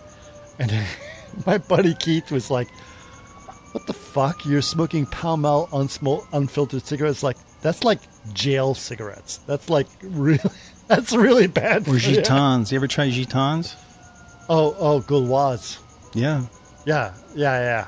Terrible. French cigarettes, terrible. Gauloise, Gitans, terrible. Yeah. Heavy. Yeah. The- Yeah, y- you you you you start your head starts spinning and you pass out. Yeah. Heavy duty. Heavy duty. Mm-hmm. Um, thank God you didn't hold on to that uh, smoking addiction. No. Yeah, smoking was um it was weird because I like my whole family was smoking. Hmm. My mom, my f- my dad, my sister, everyone. And I was like quote unquote the healthy one that was a runner. Wow. Yeah, and this was back in the nineties, right? So like I was like I would go on on on like ski trips with the va- with the family, and I'm in the car, and it's cold, and they're all smoking in the car, and I'm like asking them to crack the window. Wow. No, none of, nobody in my family smokes. Think think about think about that. Like you you you you're a you're a long distance runner, Yeah. You're baking your lungs with nice little. and, and then everyone is like, "Yeah, we're you know taking our, you know, Christmas, you know, like our, our, our skiing vacation up to you know Vermont or whatever, and we're driving from New York to Vermont, and I'm in the back of the car, and they're all smoking in the car. I'm like, "Can you crack the window?" It's like cold outside. It's like, I can't breathe. Yeah. no, like that would never you know happen today. Never happened today. Yeah. It's yeah. It's uh. You're you're lucky you didn't get sick from that. Yeah. You're lucky. Well, they, they they've all quit smoking. Everyone's quit smoking, but um, Wow. And your sister quit. yeah, yeah, they all quit. They all Your they sister all- lives in Holland, Belgium, Belgium. Belgium, yeah. Uh, she lives in Belgium. She's doing well. She's she's doing really well. I'm very proud of what my sister has done in her life, That's good. and uh, she's she's doing great.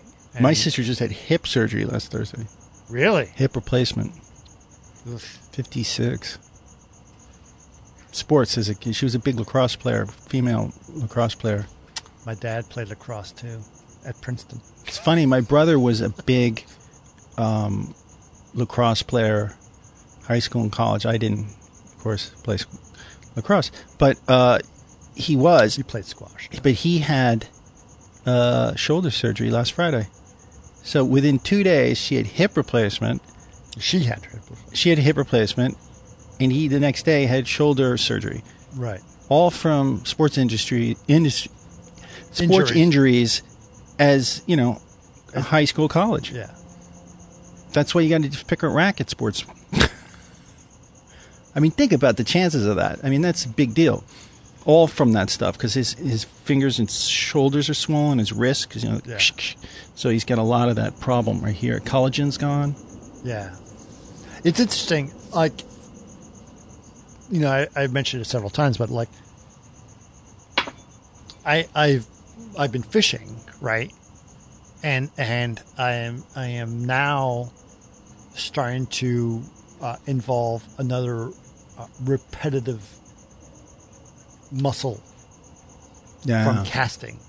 And specifically, fly fishing is a very specific type. Like you, like you, you have to keep it extreme. Like you have to be very, very accurate with what you're doing. So, fly fishing seems to me like prone for repetitive stress injury, right? Because if you break your wrist, if you if you have to keep your wrists extraordinarily straight, which I'm not doing apparently, and so by keeping this muscle like very repetitive, it seems like I'm so now I'm suddenly starting to feel um, that that that tension, like Yeah. how it how my hand works. Um, I don't think I'm in any danger. Nope. See, that's what you're doing there You have to do is this. you have to keep your wrist stiff. So you have to actually not your your wrist and your your forearm has to be 100% rigid. so while you want to do this that that was the thing it was interesting like I, I went out with I, imagine you decided you are going to learn how to play basketball, right? Yeah, not going to happen. Right? And it's like, I decided at the age of 50 or whatever, I'm one to learn how to play basketball. And then um, suddenly you're trying to make baskets and you're not doing so well because you have no idea how to play basketball. Um, what happened to me specifically with fly fishing is that um, I decided I am going to learn how to fly fish. And then I got introduced to this guy who said, I'm going to help you learn how to fly fish. And then is introducing me to all these people to help me learn how to fly fish. So, what that means for me is it's like me saying, again, go back to the basketball analogy. I decided I want to learn how to play basketball, but instead of actually learning how to play basketball by watching YouTube videos, which is what I was doing before, I am now being taught how to fly fish by, go back to the basketball analogy, people who play in the NBA Yeah. like the people that are teaching me to fly fish are people that are like Patrick Ewing. yeah like suddenly like my wife was like i'm gonna look up something about fly fishing because she's interested in stuff and it's like oh shit al There's- q There's your guy. just came up on my feed it's like yeah yeah he's he's he's no joke yeah, no doubt. Is there any group like the Harlem Globetrotters in fly fishing? there is actually Hijinks on the river? Like, oh, it's caught my hair. Actually, hook in no, and there then they get is. down in the water and There- pull up a tuna. there- there is. There is, and he's in my Zoom group. like nice. I'm like, there's a guy who's like, like they do crossover episodes of the Brady so Bunch. like uh, like it's nice. it's so funny you said that because Fly trotters? well Oh, man. Jesse there is a way. trotters. Okay, so there's a guy the, the one of the guys who was on the on the so so Al's like you should be on this like imagine imagine you you're a guy who just discovered basketball Mm-hmm. and then suddenly you're on a Zoom call with like the Bulls Right. and and the, the the Globetrotters at the same time That's right amazing, yeah. and they're like I don't know like and they're like talking about joking about stuff is like I have no idea what's going on, That's incredible. you know, and and then they're they're joking about it and they're telling me about stuff and I, and it was like, and it, this guy is talking about like, oh, uh, understicking a, a fly cast and like, what does that mean? and they're, and they're like, oh well, let's explain that. And they're like, well, you know, if you fuck up a cast, right? Because a cast is supposed to do like if you do a back cast and a front cast, you're supposed to do this perfect loop, and then the loop is supposed to go. Uh, uh, your your your fly line is supposed to go back to front, etc. But if you do it then the loop goes under you and you fucked up your cast. But this guy, like a Holland Globetrotter, says, if you're clever, you can make that work for you. Yeah, of course. Right. Right? Like, it's basically like f- fucking up a dribble and making that dribble work for you. Right, Right? right. I'm like, h- explain that. It's like, well, I've got this trick. Like if I'm in, you know, uh, you know, in the in the Everglades, and I'm trying to cast under a tree, I can do a fucked up cast that would go under the tree, and they're like, which is what you're supposed to not do, Right. but I can make it happen to do that. Hap- and it's like, oh my god, Pretty good. It's and pretty I'm good. like, it's like, I don't even know how to do that. It's like, I'm just happy. Like, imagine if you can say, I threw a ball and it went that way. That's what I'm trying to do. Right. But they're doing is like, I threw a ball and it made it go behind and over and to the left and then right, and then. Fell out of Hit my that hand tree. halfway through, bounced up, someone else grabbed it and dunked Yeah. it. And, and I planned that whole thing. right, right. And this is what these flycasters are talking about. And I'm like, I made it go 25, you know, or 60 yards or whatever the hell. It's like, if I can do a 60 yard cast, it'd be amazing. And it doesn't even matter, like, how how accurate I am. So Right. th- These guys are, but anyway, they're like, no, Chris, we're going to help you. Like, I am like, what the fuck? Why, why, why? I, I, I am just like Robert Ford. I am right. just like Right. Robert Ford in the You're trying to Jesse emulate James these gang. incredible- this is I'm the- like, why am I invited to this? Why am I here? Right. Right? And and and and no, I am not in love with Al Q, No, Uh, maybe the subtext. We don't know. Yeah, we don't know. but I do admire Al Q. Right. And I do love the fact that Al Q has uh, has taken me under his He's wing five foot and is seven. we both have names that begin with. no, we don't. and he's like, could you give a little rub to my back? It's a little, little talent I there. love uh, like personally. I love imagining I'm that sorry? the fly fishing community has like like little uh, like dime novels about fly fishing that are super exciting, where people that people are getting murdered on the front cover. It'd be pretty amazing.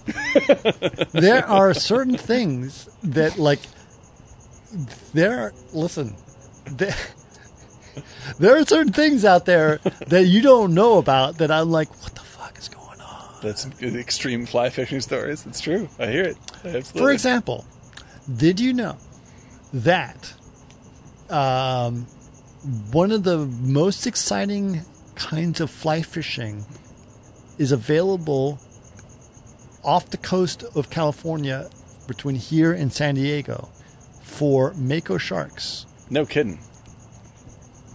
Uh, Do you, no, is this is also while you're parasail? Do you, did you guys know that mako sharks are the fastest sharks in the ocean? I did not know. That. I did not know that. But Okay, how so- big are they? Like 12 feet, 9 feet? Uh, they get up to 600 pounds. Yeah, they're pretty big shark. Big shark. Yeah, fast shark. And they, they go like 40 miles an hour, 50 miles an hour. yeah, They're fast. yeah. They're very fast sharks. They're the fastest sharks around. And you can fly fish them if you're very good. Right. And they will jump out of the ocean 20 feet in the air. No. Yep. and Like, do uh, what? Flips and shit. like, very exciting to catch. Yeah. To catch. But wh- how big is the lure on that thing? Oh, it's a whole different sport. Yeah, but what a pound test line are you using? Oh, yeah. no No, way. no, no. It's a whole different sport. Yeah. Like, just look up fly fishing for mako sharks. It's like, what the fuck? I lost like, an arm. yeah, yeah, yeah. Like, and it, that's a funny thing. So I listened to a podcast with a friend of Al, Mm-hmm. and and he was talking about like he's a guide. He that's his thing. He does in San Diego. He's like he that's he's a guide for fly fishing for sharks, Mm. and he's like all the guys. He goes like, That sounds like an indie college rock band from the 80s. Fly fishing for sharks. Fly fishing for sure. he's like, and the, the guys, everyone is like, have you ever thought about, you know, doing Pittsburgh this, Beach doing the disaster relief. soundtrack to Jaws? Is like, yeah. Every time someone comes on this boat, they ask me to play the theme song to Shark. It's like Jaws every time we go. Um, Yep, that's right. Da-da-da. That- because basically what they do is they put a big chum line behind them, right? Right. So they got the chum line going to get the Mako And he Shrike comes set. at you. And Don't by seem to three be living o'clock, the- uh, black you should eyes listen. roll You should over white. listen to the, you should listen to the podcast. It's like, oh my god, this is crazy. So yeah, So we, we do have to. I think we will have to find what are the great fly fishing movies outside of a river runs through it. right. Right? There must be something. There must be something somewhere because obviously river runs through, which I actually enjoy quite a bit. Uh, it's a very slow movie, but a very gentle, nice movie. Um, but I think that the Brad Pitt also. Brad Pitt also, yes, and uh, okay, guapo man, I tell you. But yeah, that uh, Who was the, other uh, person on that? Uh, that's um, yeah, it's Redford and him and well, Redford directing. And let's see, Jimmy Kimmel? it's been a while since I've who seen is this. who is his brother? Like it's interesting. Like I actually don't remember. I'm I gonna show don't you. remember off the top of my head. Besides Brad Pitt, Andy Garcia. this? who was the is, brother? Who was actually a protagonist in the movie? Um, t- t- t- oh shoot, yeah. Okay, so it's uh, uh, Craig Sheffer, Tom Skerritt. Tom Skerritt. Tom Skerritt, always awesome. Joseph Yeah. Gordon-Levitt is in this movie. I've forgotten. Who is who is the who is who is I believe uh, that's Brad Craig, Pitt's brother? I believe that's Craig. Craig Sheffert. Sheffert. Let's see. Okay. Let's look it up. Um, but yeah, no, it's uh, Brad was the big winner out of this movie. I think that's the, the lesson. So I was I was uh, at my f- uh, Yeah, Craig Sheffer. my famous uh, not so famous or secret uh, fishing spot in Malibu, and uh, I was fly fishing in the surf, struggling as I always do, and this woman came up to me, and she goes, "I can't believe you're fly fishing in the surf. That's amazing." and she was really impressed by this Right. and she was really she was really cool actually she was really nice and she was like this is really hard and i said yeah that's why i'm doing it Right on. i'm doing this i'm doing this to get my energy out and i don't actually care if i catch fish or i because don't Mm-hmm. you're cooped catch up all the fish. time. And Oh, right This is nice. right no You know, no one's on the beach, and you get the Right, and I We'll do the and I thing. go on the beach, and and and most times I get there six o'clock in the morning. Any beach in Malibu, I'm the only one there. Right. Right, and so when you're on the beach, you're on this beautiful, beautiful beach, and you're only person there, Mm-hmm. and all the only other beings you see are pelicans and dolphins. right. That's a good feeling. Yeah. No, that's a that that's a big worth draw. It. Big worth draw. Mm-hmm. it. Worth it. Right. And so it doesn't matter how much money you have or don't have, you're there. Right. Right. So that's that's that's what it is. And because I'm I'm surrounded by some very expensive homes, mm-hmm. but And they do not use that area to fly fish. no. No, they're wasting good fly fishing land. Although I, I do hoarding ha- it. I do have I, I have That's found- another indie rock I band. Fly do- Fishing Land. Here's the other thing that's interesting, Dan, is that I have actually gone. I, I found a secret place, quote unquote secret place that I love, and that Mm-hmm. And you cannot Uh, take pictures of. Al Q told me do not take pictures Yeah. of anything that references land because people are going to figure this out. Right.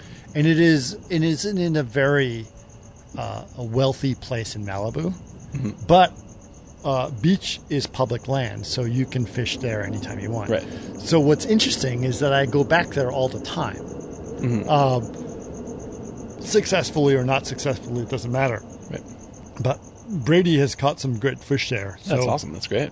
we're still going there. And then Brady now loves fishing and he wants to go fishing with me. So I created a fishing partner Yeah. out of this. So I'm not, Spectacular. I'm cool about it, I right? definitely enjoy that. That's a great. That's a, that's an excellent story. Teaching teaching your son to fly fish is That's great. it's exciting to me. So, but I keep going to that same place Mm-hmm. to the point where I keep seeing the same people because that's their neighborhood and Mm-hmm. Right. they're walking the beach Right. and are like, "Hey, what's up, buddy?" So they have gotten to know me there, even though I live in Burbank, yes, even though. and they're like, "Hey, you know, like your son's catch." Like they're they're being friendly, and so like, okay, that's interesting. I think it's quite nice. Beachfront and, and property they're in like, Malibu. "What are you catching here?" Because they're not used to people like catching fish there because it's not that known a place to go fishing.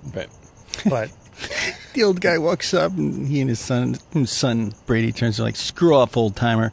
it's like, well, okay. well, like, like, like one of the guys showed up. One of the guys showed up is like, I can tell like this guy is like, this guy is Hollywood, like Yeah. producer Hollywood. Like he's Dan always he's always on the phone. Like Right, of he's course, on his classic. Bluetooth and like walking with his cup of coffee down the beach, which is great. Think about it. If you're if you're a successful producer, or whatever, Sure. right? Understand that? and you're making your phone calls with New York, right? Right. Because it's early in the morning. You Right. got to make your calls with New York It with the makes sense. investors, I right? understand it. Right. So it's going to be early in the morning. It's going to be seven seven o'clock in the morning, whatever, which is going to be ten o'clock in the morning Mm-hmm. in New York, right? So you're making your calls with New York. Walk the beach in Malibu. Get your cup of coffee in your thermos, right? That's right, of course. hang out, do the thing. And he's he's doing his call. He's doing his call. He's a producer. He's walking down the beach in Malibu at his house. It's like that's a good life, right? He's a, he's got a good life. Mm-hmm. And he runs into the same guy. I was like, "Hey, buddy, what's what you doing?" You, you're going to have an emotional effect on this guy because he's ha- he has to get up at seven in the morning to do his deals and run his business and uh, get all crazy and caffeinated and all this stuff, and then he runs into the completely chill fly fisherman, and then he you're his goes Yoda. back inside, and just as as the two Asian prostitutes are leaving his home, and he like, "I kind gotta of grabs his rethink this." coffee, and he looks out, and he's like, "River runs through it." River runs I can't through it. think of any other movie that's been a fly fishing movie. I gotta get in touch I with this gotta- immediately. It's very true. Why don't we make a Suki? Why don't we? Okay, you guys left. I but think it's- anyway, why don't we make a fly fishing movie? A river runs to it. To it. You're right. We can do it in China. I'm, I'm, I want to go talk right. to that fellow with the young kid, To. That's right. We can make this happen. technical advisor. I think that the, the Chris way to and approach Brady it, Nichols. like get- getting getting our hopes up that there's more than one great fly fishing movie, maybe a bit of a reach, but I think there might be getting in touch with nature movies that we could do that. We could go, go that far. I've like we might be on a quest for a long time There before the is- next great fly fishing listen. movie comes out. I think people are underestimating how amazing fly fishing is. I don't. I. I, I think it's amazing. I do. But just the concept of this, you inspiring this guy with his cappuccino and the prostitutes are leaving you know, his he, cha- huge he home. changed- and he changes his life. I right do after that. love it. I do love that. Hang on, I'm that just going to story. do this right now. Best fly fishing movies. Let's see what it comes I up. thought he was going to say best prostitutes in Malibu. Oh, oh, wait, yeah, yeah. Uh, fly fishing salmon, salmon, and in, in, in, in, uh, w- the, the salmon one with uh, You can see this. All right. salmon. What's the, the salmon fishing in in, In the Yemen. Yes, yes. Okay, that is not on this list. Uh, let's see. The list list that has come up is A River Runs Through It. There we are. Mm-hmm. Low and Clear. Don't know it. Uh, the Lost World of Mr. Hardy. Alamo Bay. Artificial Fish. This River Why. Kiss the Water. And then we're in the Old Man of the Sea. That's it. yeah, that is the end of that. Ca- Cast Alaska. And uh, let's see, uh, men's favorite sport with Rock Hudson and Paula Prentice. Well, here's a here's a here's the thing, right? Like the whole like think about it. The whole point of fishing is to convince a fish to eat something to get hooked, Right, right? right. So you can do that in many ways. The, the easiest way is to give it food that it wants to eat and accidentally introduce a hook into it, Right. right? That makes sense. So bait, live bait, or whatever, is the easiest way to convince a fish to eat something. Sure. So that's a good thing. Right. The next thing to do is to introduce an artificial thing that looks like a bait Right. And learn how to control it so it acts properly. so that it acts properly. So really, there's an aspect of puppetry. puppetry. Yes. exactly. And so you do I that. see where you're going. We get the Jim Henson group involved Okay. in this. So I think now- also being John Malkovich with the giant puppet Malkovich. with- There's, Right. there's some so crossover that is the we can find next here. level of thing. And then what's interesting about that aspect? So when dark you're crystal? dealing with like, let's say a worm on a hook, You're dealing with a worm on a hook. Worm on a hook. You're just kind of waiting for the fish to just kind of like the chomp. Dark Crystal, the fly fishing It's the movie. di- exactly. Finally, it's the crossover we've been looking for. That's what he's thinking about with his cappuccino. He's like, That- I love dark- David Bowie, but I also love fly It's fishing. labyrinth meets a river runs through it. it's perfect. I think we got it. I think we nailed it. Labyrinth, river runs through it, and I'm man's almost favorite with sport you. with Rock I'm Hudson almost and Paula with you. Prentice. I'm almost with you. But you guys went on a tangent, and I still need to finish my point. Go for it. Oh yes, my no, God, okay, it's absolutely. genius. Okay, so so the next. Oh my god. Okay. Oh. I'm distracted. I'm distracted, but I have to finish this one. I'm like, it's it's hard because I'm like, I want to go with labyrinth. Okay, so the next point is like, okay, so you have to do a lure or whatever, and you, it's all about pretending to be a fish. Then the most Incredible, Mr. Limpet. so so then there's the that was Duke. Come on, Dan, be serious. No, we can do it as, a, as part of the time travel thing, also because of the Don Knotts connection. We can- It Oh, all you're comes right. together. Don Knotts. Don Knotts. Don't distract me. I have to finish my story. I gonna was do so this. like Don Knotts. you're, yes, you're close. right. You're close. You're close. Now, okay. Okay. so you're Okay. distracted So by the then, hook. So so then the next thing is fly fishing. Why did fly fishing get invented? Fly fishing get invented be, because trout are very spooky. They are uh, you They're can't not spooky just to people. They are easily spooked. they're easily Yeah. spooked. Right. So you have to present to them the food that they want to eat, which is mainly small flies and different things. Right. So you have to introduce this system to do this. And that's how fly fishing got invented, which is extremely challenging Mm-hmm. because the whole point of introducing something so small and the way that the line works is extremely challenging. Right. All kinds of casting, et cetera, et cetera. Then the whole thing is like, well, I am going to continue to introduce this method of fishing Mm-hmm. to all kinds of things, from trout to mako sharks Wow, that is crazy. right? Got it. So the whole point is like, can I convince X fish to eat a fly? Right, And that's challenging. right. I just don't know how with a mako with a surf, what type of lure? It must be like a th- like a, a six inch lure. It looks like a grapnel. it looks like Well, like, like What's- James Bond okay, fires out so, of a gun. So, so when Exactly. you're dealing, so you can you can you can cat you you can actually catch like a, a like a like a a a, a, a, a, a billfish like a, a um, what's it called a, a sailfish or, or a bluefin or whatever with a with a fly rod, right? It's actually possible. Could you Would- do a tuna, a seven hundred pound tuna with a fly rod? absolutely? Get out Absolutely. of here. So what you do is what you do is you you if you're on a boat, right, and you're trolling for fish, is you put Nylon. you n- no you put teasers out there, and so you say, here's a fish with no hook, and you're like getting it's it's like a cat. you get the cat to like here A tuna would do fall for that. Oh, yeah, absolutely. You get a you get a fish. It's like, oh, catch this fish, and you have like a like a, a piece of uh, uh, uh, uh, skipjack or whatever you're going to put up there, and like you get them to do it. And then what you do is you introduce this actual live fish out there, and then you tear that away, and then you have the fly fishermen put their fly that looks similar to it, It in the mistakes it. same spot, and It's like, a- it's a oh, bait that's and what I switch, want. literally. it's a bait. It's literally a bait and switch. Right, right. A hundred percent a bait and switch. Also, we know what to call this movie Skipjack. That is a moneymaker right there. Yeah, I See? know. There it is, Skipjack. Um, you tell that to that producer you meet at 7 o'clock in the morning. Skipjack, my friend. That's Right. it. Robert Downey Jr., uh, So, Macaulay Culkin comes back. when you Skipjack. catch when when when and the other thing is on a on a fly rod, on a fly rod, catching a really big fish is a huge challenge because of the way that the the that the reel works and everything else works.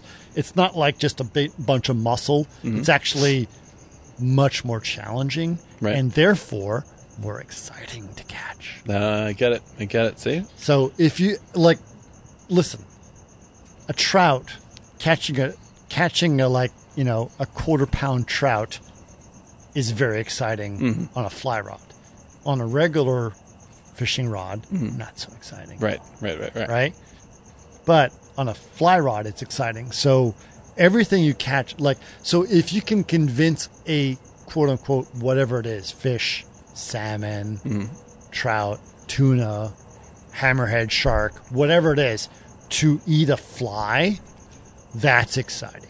So convincing a fish to eat a fly is Right. actually kind of I, part th- of the I, excitement. Mm-hmm. I think that there's some strong metaphorical opportunities in terms of filmmaking for a Yeah. story like this. I think Yeah. that, I think that it's there. convincing them to eat something that is out of their yeah, nature. exactly. The bait and Yeah. switch. I think this is it. That's it. I think this is it. Also, I want to Oh, offer like a, literally bait and switch. It, like yeah, it's literally bait and exactly switch. that. And that, so that's the We alternate. have to be careful about using that name bait and switch. I think there's a porno made called. to no, no, no. Skipjack, a bait and switch story.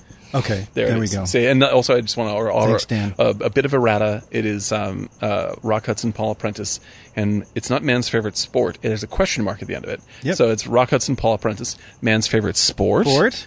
There. Just Huh. I didn't want it to get confused with anything else. Yeah, Very important. Very That's important. the question mark. That's the question mark. And I'm going to Right. apologize to our audience for my obsession with fishing. I think that by now they've become quite acquainted Quite- to the yeah. fishing aspect of this show, and we should uh, we should wholeheartedly embrace it. I think if we, as long as we do it on a, a, a, a, a certain segment, like maybe the third intermission, then welcome to the fly fishing vi- versus movies section of the show. People will people will start. This- I- they're going to buy the merch for that. Honestly, like that's, you're going when I- to be fly fishing, and the producer's going to be having martini giant fly fishing T-shirt on, and he's going to be like, "I was there when it started in my." I surf." love this kid. That's he it. Taught me everything about baiting and switching. Once I got rid of those prostitutes, I changed my life. They stole my laptop. Never again. At least not through. I got to go through an agency, I guess, because it was crazy. it's true. It's I had true. everything on that laptop. Um, with Dan and the silhouette, it looks like the set for Survivor here with all these Kontiki Tiki torches. it's like final round. yeah, I did. I did. I, I, uh, so so interesting. Dan, I don't you just know why. gotta Run I lit through all these. with no shirt and a torch above. Like I lit all these tiki torches in the backyard because like uh, uh, that was there's actually mosquitoes back here. So I, I lit all these tiki torches because uh, uh, I had uh, uh, uh, the oil for for mosquito repellent in the, that like that was my best option, Mm-hmm. and I was like, it feels a little uh, what what the the the the, the racist. Uh, uh, the guys who were running around with tiki torches. Oh yeah, the racist morons with the fucking yeah, Yeah. And so I'm like, "Ah." Virginia, man, whatever it was. I was like, I'm just trying to chase away the Yeah. mosquitoes. Not That's a great place because you got like you got mosquitoes, got the rat highway, and a couple a couple of racist tiki torches to really tell you what's going on. Martini Giant. thank you, thank you for like making light of this. this looks like like yeah this is this is like the the place they storm at the end of um, Miami Vice. So when you if you're looking through the if you're, you're come to try and see us at Martini Giant, look for the Rat Highway with the most mosquitoes, and then you're here. This is by the way, I'm joking. One of the most beautiful houses I know. It's an incredible place. beautiful. Yep, I love it. Good light, good atmosphere, very nice because you're at the foothills, right? Yep. Foothills. Foothills of the Verdugo Mountains. Verduga Uga Beautiful. Mountain, um, over just over by the uh, the San Clementia Hills uh, mountains, Oh, very nice. and uh, right? These were formerly on fire. they were They were actually on fire. Yeah, like massively uh, those on of fire. you who follow me on Facebook, like the the hillsides behind us were like Mordor Yeah, it's a true. couple years ago. but you Yeah, never it's had pretty to, to radical. flee. You were on the verge of fleeing. We, I was, we were, Karen and I were in a house. The kids were uh, at a, uh, we, we, we basically put our kids on a sleepaway camp Yeah. to our friend's house wise. down the hills. And they're like, hey, hang out over there. Well, Karen and I were like, uh, and, and it's funny. Water in your roof. I was watering my roof. Yep, right. sure. And then my neighbors, my neighbors across the street who've lived here for 40 years, like laughing at me Right. and like it's it's not even whatever Yeah, i'm like yeah. but do you see the glow of fire behind us like it's Yes, like exactly. it's like it's like it's at least a half a mile away don't you know Don't sweat it. don't sweat no, it it. could it could happen. It happens fast. no i We had- know we had a I fire know, behind our Eric, house. Yeah. but It was like zip zap. listen I, and I, we were here. We're fine. We survived so far. it. But It's true. yeah, it is what it is. And there it is. There it is. But it's a great house. I love this Hmm. It's house. a lovely That's house. beautiful. Lovely view. And it's nice to be out and about for once in the I past know, six right? months. And we'll So, do it again. So actually, we're we're we're well over three hours. Uh, so let's talk about what we should cover for the next episode. Is it your pick? I think it's my Eric? pick this time. It's your pick now. Yep. Yep. Uh, I don't Do you have an idea? Hmm. Mm, Saturday, no. right? Yeah, Saturday. So I got to come up with something. You have to Um, come up with something. Uh, and you don't have to do it now, but I'll we have can it by tomorrow inspire morning. you. Yeah, I'll have it by tomorrow morning. Is there anything that we talked about before that is interesting to you guys? Any, any thoughts? Don't do river runs through it, but something else. Yep. Uh, wait, what did I say? Hold on. Didn't I say? Oh wow, I, my memory. Didn't I tell you the other day? Oh, we should also do. And you said no. You we should do. Th- I'll think of it. We Okay. talked the other day, and uh, I can't remember. uh, Ah. No, no, it's it's tough to come up with a good one-two punch like this one. This was like that was very that was a great day of movie watching for me today. it's a one I, two. I love this Yeah. combo. Yeah, it's I, I, perfect. I mean, honestly speaking, I cannot recommend this enough to people. it's a lethal combo. Yeah, it's really really it tremendous. is, it is, it is. It's like commitment. cat. It's like going out. It's it's like in the seventies, going out to your mailbox and getting Penthouse and Omni subscription all at once. Come and see the most amazing, Amazing. bits of science you've ever seen. Science and breasts. You can get it big. and Kid, and, and Fly wear the fishing, you wouldn't headphones. believe what we have in store for you. Oh my god! It's like, I got the Omni. I got the Penthouse. Oh, what could I go for first? What am I in the mood for? it's a Oh. double shot. That's right. That's right. Good lord. Guccione pleasures. Yeah. but seriously, this thing, this this movie combo today was definitely one of the most uh, satisfying I've had in a while. I think that like this movie, uh, uh, uh, Jesse James, two thousand seven. We've uh, we're shortening to that. Is people have not seen this thing? I'm almost sure of it, and uh, it will. It is a. It is a if set up especially by Jesse James 49. We, I mean, it's Incredible. like honestly speaking, it's like this is the most martini giant thing we've done Yep. because what we're doing is we're taking a movie that I have never seen that is like me going, why the fuck has no one ever seen this movie? Yep. And then presenting it in the m- best way. No, it's great. It's by, perfect tee up. by, by by putting it. Yep. No, no, no, this is this is totally Eric. You Hold on to it. You're Hold getting, on to it. You're getting all the credit for this. You're putting all the context into it. Let's present the 1949 version Mm-hmm. that made this possible. Yep. This movie would never have been what it is No, if it's- it wasn't for the Yeah, it's part of the 1949 dialogue version. of what's happening. It is absolutely. You need to watch Yep. this movie to give context to why. and you this will be next and i movie- guarantee like you're like you're gonna watch this movie and you're gonna be like this movie is so great it's so powerful it's so emotional it has 10 of the great character actors currently working of all time. it has brad pitt's best performance it has casey affleck knocking it out of the park and it's the best one of the best looking movies i've ever seen in my life the music makes me cry and you're gonna be like why the fuck isn't this on criterion we don't know they're probably never gonna put on they're putting on put armageddon up there mean- they're I not mean, gonna like- put this up there I mean, stunning stunning talk about a reappraisal how much movie. movie, like like did it fail at the box failed office? horribly. Really? Horribly. Yeah. And now Brad Brad Pitt has said this It's is the, the favorite. title. This is his favorite movie that he has ever been in, and I agree with him. I think that I think that it's it- like a, a guy who's done a lot of brilliant work. This is head and shoulders the greatest movie he's ever made. It's really really beautiful. amazing, really amazing. Yeah, stunning. Not to I'm, mention I'm like, like, you, I'm like emotional about this. Like Yeah. it's it's and I don't want to scare people Why off too have much. Like, I there's some never really, seen this There's some thing? really funny bits in this movie. Like it's not a totally grim, horrif- horrifying experience. Like there's a lot of weird humor.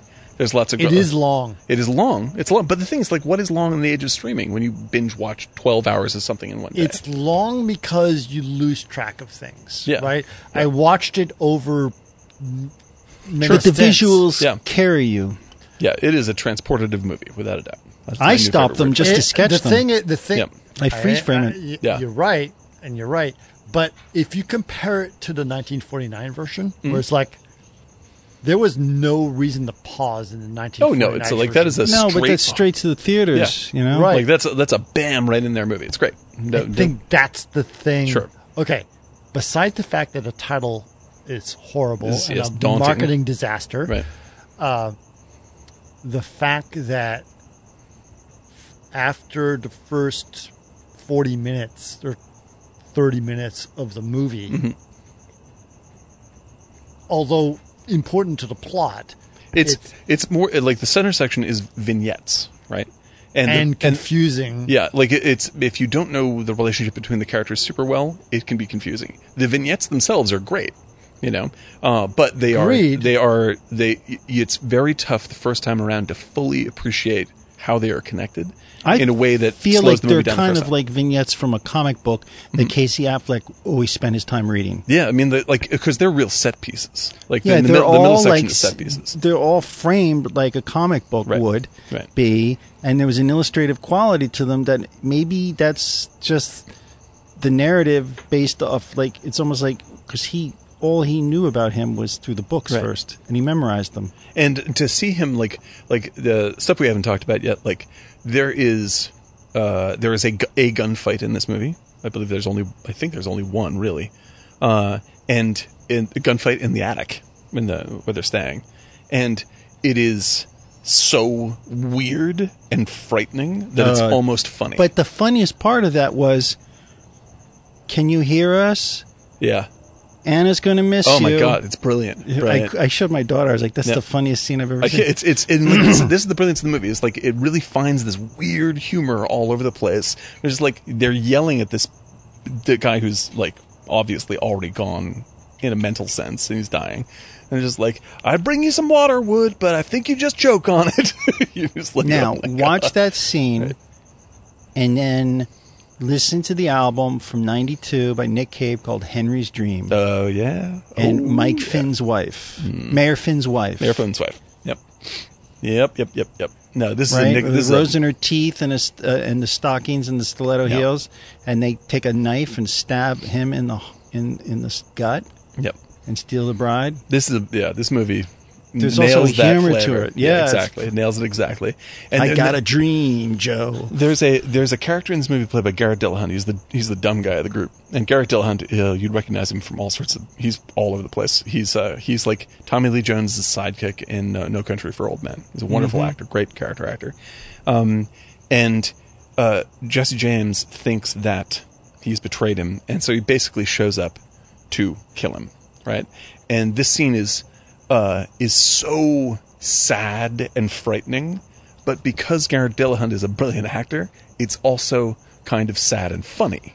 Like he's just like he's such a dope, Mm. uh, and he's so trapped, and he doesn't realize what the fuck is going on at all that you can't help but like laugh at what is happening, and then you feel terrible that you have laughed at him.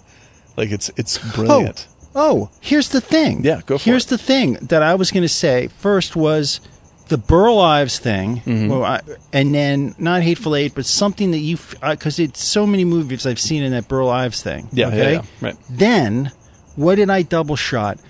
I said to you the other day, I said let's do Prisoners Oh yeah, yeah, yeah. right. with because I felt it was like pulling all from the French movie that I love so much, The The Vanishing. vanishing. The vanishing. The vanishing, Vanishing- You've been talking about the vanishing. It's for a my while. Oh, man, it's, a I scare, love- it's one of my that's a favorite movies fucking ever. scary movie. It's the It's scariest movie. It scares the shit scary, out of very me. scary. Yeah, that is But a the- very upsetting movie. but the- Can we save that for Halloween? But Vanishing and and prisoners. Prisoners. Yeah, that's a good combo. It's the same thing. that's a brilliant combo. You know, I'm all about the Villeneuve, so that's uh, prisoners is. By the Prisoners way, is did you first notice the Villeneuve. Bill Nev. Villeneuve. Villeneuve, Do you know Villeneuve. French, Chris? Come on, we know French. So uh, I'm kidding. Um, I'm. I have so many awards on my wall. Okay. Mm. I'm just Uh, saying. I'm just saying. Here's the thing. The um, mm, mm, mm, what I was going to say. There was a John Ford searcher You shot in guys this see? movie. Oh, yeah. Yep. Is there a trailer for the new Dune stuff out? Not yet. It's coming out. Uh, the trailer's in August 12th. I'm very. we into touched Dune, on it so I'm earlier very, about very an hour and a excited half ago. There is going to be a point where Okay. there are no trailers. Well, like they're trying to use this trailer as a lure, fishing style, uh, for, Wait, to so get if us into you're like a the theater fish, you're to see the tricked. trailer. Yeah, I'm just saying exactly because they they make you come see Tenet, and they do this by giving you the Dune trailer. I think that's how it's going to Oh, work. it's like Maybe a not Tenet, little whatever it's gonna be. lure floating on the water. Exactly. They- but wait a minute. There will be a point where no new productions, no new trailers. There's no new trailers. Dot Man, com. We're definitely getting to the point where it's just like I and I said it before, but it's like it, we're running out of stuff to watch. Like it's getting you start going to the backlog. Like I'm while I'm working, I have on movies all the time while I'm painting, and like I'm digging into you know like Breakheart Pass, you know, and stuff. You know what like it is? It's this. going to be Cinerama Dome, and it's going to be smoking the and the bandit bloopers. Oh, and yeah. It'd be the whole movie. It's just the bloopers. Oh yeah, that's it. That's all I James need. Coco. dude. If they That'd would be just crazy. like give a mid '80s Burt Reynolds experience stick, you know, uh, fucking All right. Sharky's Machine, Sharky's Machine. We- we- That's it. I- I- Number one movie in America, Sharky's Machine, three straight weeks. we are going to uh, wrap it up, but uh, because that's what we're going to do. Uh, but we, I do want you, Air uh, Dan, to come up with. Yep. a Yep, that's movie, my assignment. And you have to do it soon because you'll have it I- tomorrow we have to morning. watch it over. The You'll next have few this days. tomorrow morning. I got to do the graphics, man. So I'll send you pictures. I did. I got to do the thing for the those movies we talked about. I totally spaced that. But the other thing I can knock it out because I did eat. I did the Close Encounters in like a day and a half. Oh yeah, no, it's great. But the thing is, the ones for Jesse James, I'm going to send you. You have to post for it. Is is going to be Mm-hmm. gonna be great gold. I can't they're wait. going to be Okay. like, Don't don't don't start that. Wait, Don't- don't- finish my other ones first. don't sh- don't shortchange our our uh, our our uh, uh, uh, uh, time travel. the time. No, Who it's said gonna I be good. did? I say I'm shortchanged. You said, "I'm gonna not gonna shortchange the start time that. travels in favor of I'm these not other going to things." start that until I'm done with the time travels. I have great time travels already set up. I just didn't complete them. Yeah, we have our assignments. I mean, like, cause I, I, Peggy Sue got married. yep, Who? Peggy Sue got married. Yeah, and, I understood and, and uh, Pleasantville. Yeah. So I No, mean, there you like, go. these have been. the- Pleasantville is so easy. Like color, not color. Color, not color. That's Like- right. Like you know, Don Knotts, no Don Knotts. That's uh, it. I know. That's it. But I think that if you were to swap me out with Reese Witherspoon, it's going to be confusing to people because very similar. Yeah. Yeah. They're going to be like, he didn't even do anything to this. but okay, so my assignment, come up with a new. I'm going to tell you what the combo is going to be. I'm just going to say right now. The river runs, th- river runs through it, and man's favorite sport. this is it. Baseball.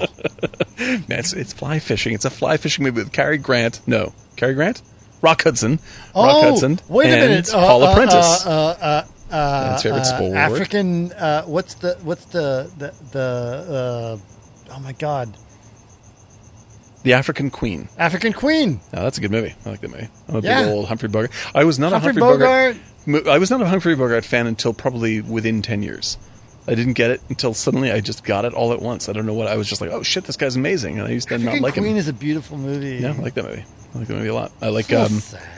I, li- I love uh, Catherine Hepburn in general. I recently love Bogart. I'm a big, big Sleep fan. I'm a big um, uh, Casablanca fan, obviously. Uh, Yeah. In a Lonely Place, all that stuff. He's you know, just fantastic now. Uh, Captain Queeg and um, what's the. Uh, uh, what- Mutiny? Mu- mu- uh, yeah, uh, yeah, exactly. You know the one I'm talking about. I just can't remember the title. But yeah, the he's uh, he's he's a contender. I might put that up there, but I'll have an answer tomorrow morning. You can tell All I've been right. drinking a lot of coffee. I'm talking fast. So fishing, fishing is the thing. Fishing is the thing. It is the thing. But I'm so happy to have people that love this movie as much as I do. That is really it's such a nice breakthrough because I, I, I don't know, even now, many people who've seen The Assassination of Jesse James by the Coward Robert Ford, which is a movie. Oh, Terrible title. Awesome movie. Awesome, Beautiful movie. awesome film. I mean, seriously, awesome movie. Yep. I, I, I, I, mm. it's a thing, right? Mm-hmm. Like you love movies, and then you're suddenly introduced to a movie like, how, How did- have how I did this never, not never happen seen before? this movie? And so it's a wonderful thing Yep. to be like a passionate person about movies and introduced to And then something find that an- you've never yeah, seen before. Exactly. Unearth, unearth something that should have should be By famous. a fabulous actors. yep, yep. 100%. And Casey Affleck is amazing in this. Yep. And also look up Casey Affleck doing the Dunkin' Donuts uh, Vanilla Nut Taps. on, uh, on SNL. Yes, So just classic. His three great performances: Manchester by the Casey Sea, Affleck, Dunkin' Assassination, Donuts, all And- you got to do. vanilla nut taps. Yeah. Then that, then we're good. Then that's it. Yeah. I would also Manchester say- by the Sea is amazing. That's a great film. Also, I just rewatched it as the minor tangent. The director of Manchester by the Sea is a guy named Kent Lonergan, who's a wonderful director. Uh, I just rewatched a movie of his called um, uh, uh, uh, with Mark Ruffalo and Laura Linney. Um, it's going to come back to me. Shoot. Anyway, look at this movie up. It is so so good. Um, and it's about a brother and sister reconnecting. Super simple. His first film. Knocked me out. XXYY? No, no, no. I don't know. It's embarrassing that I can't think of it. You can count on me. You can count on me. Absolutely fucking great movie. Just saw it last week for the first time in about 15 years. Uh, young Mark Ruffalo. The young one I love is XXYY. Oh yeah, yeah. I remember Love that, that film. Yeah, that's a good. That's a good picture too.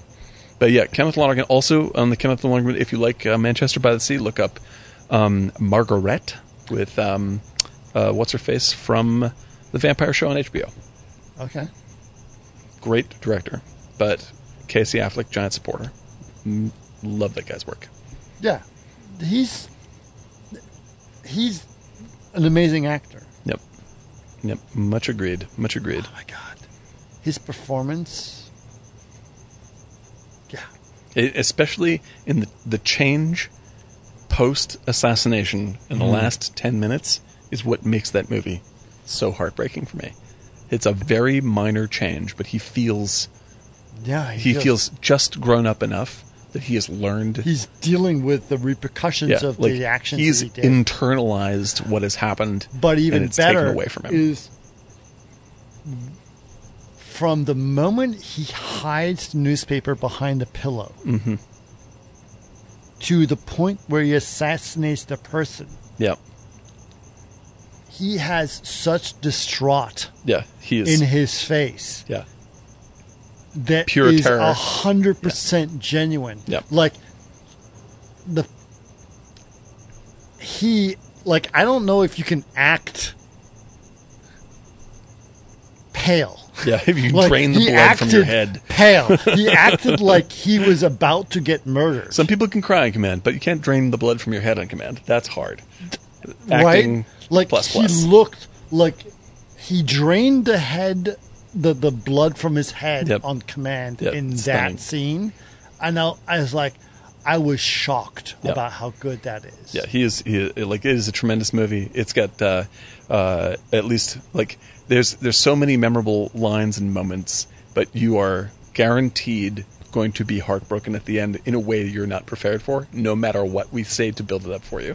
But if you see Jesse James 49 first, then you better clear out your night because you're not going to be able to do anything else but sob and sleep.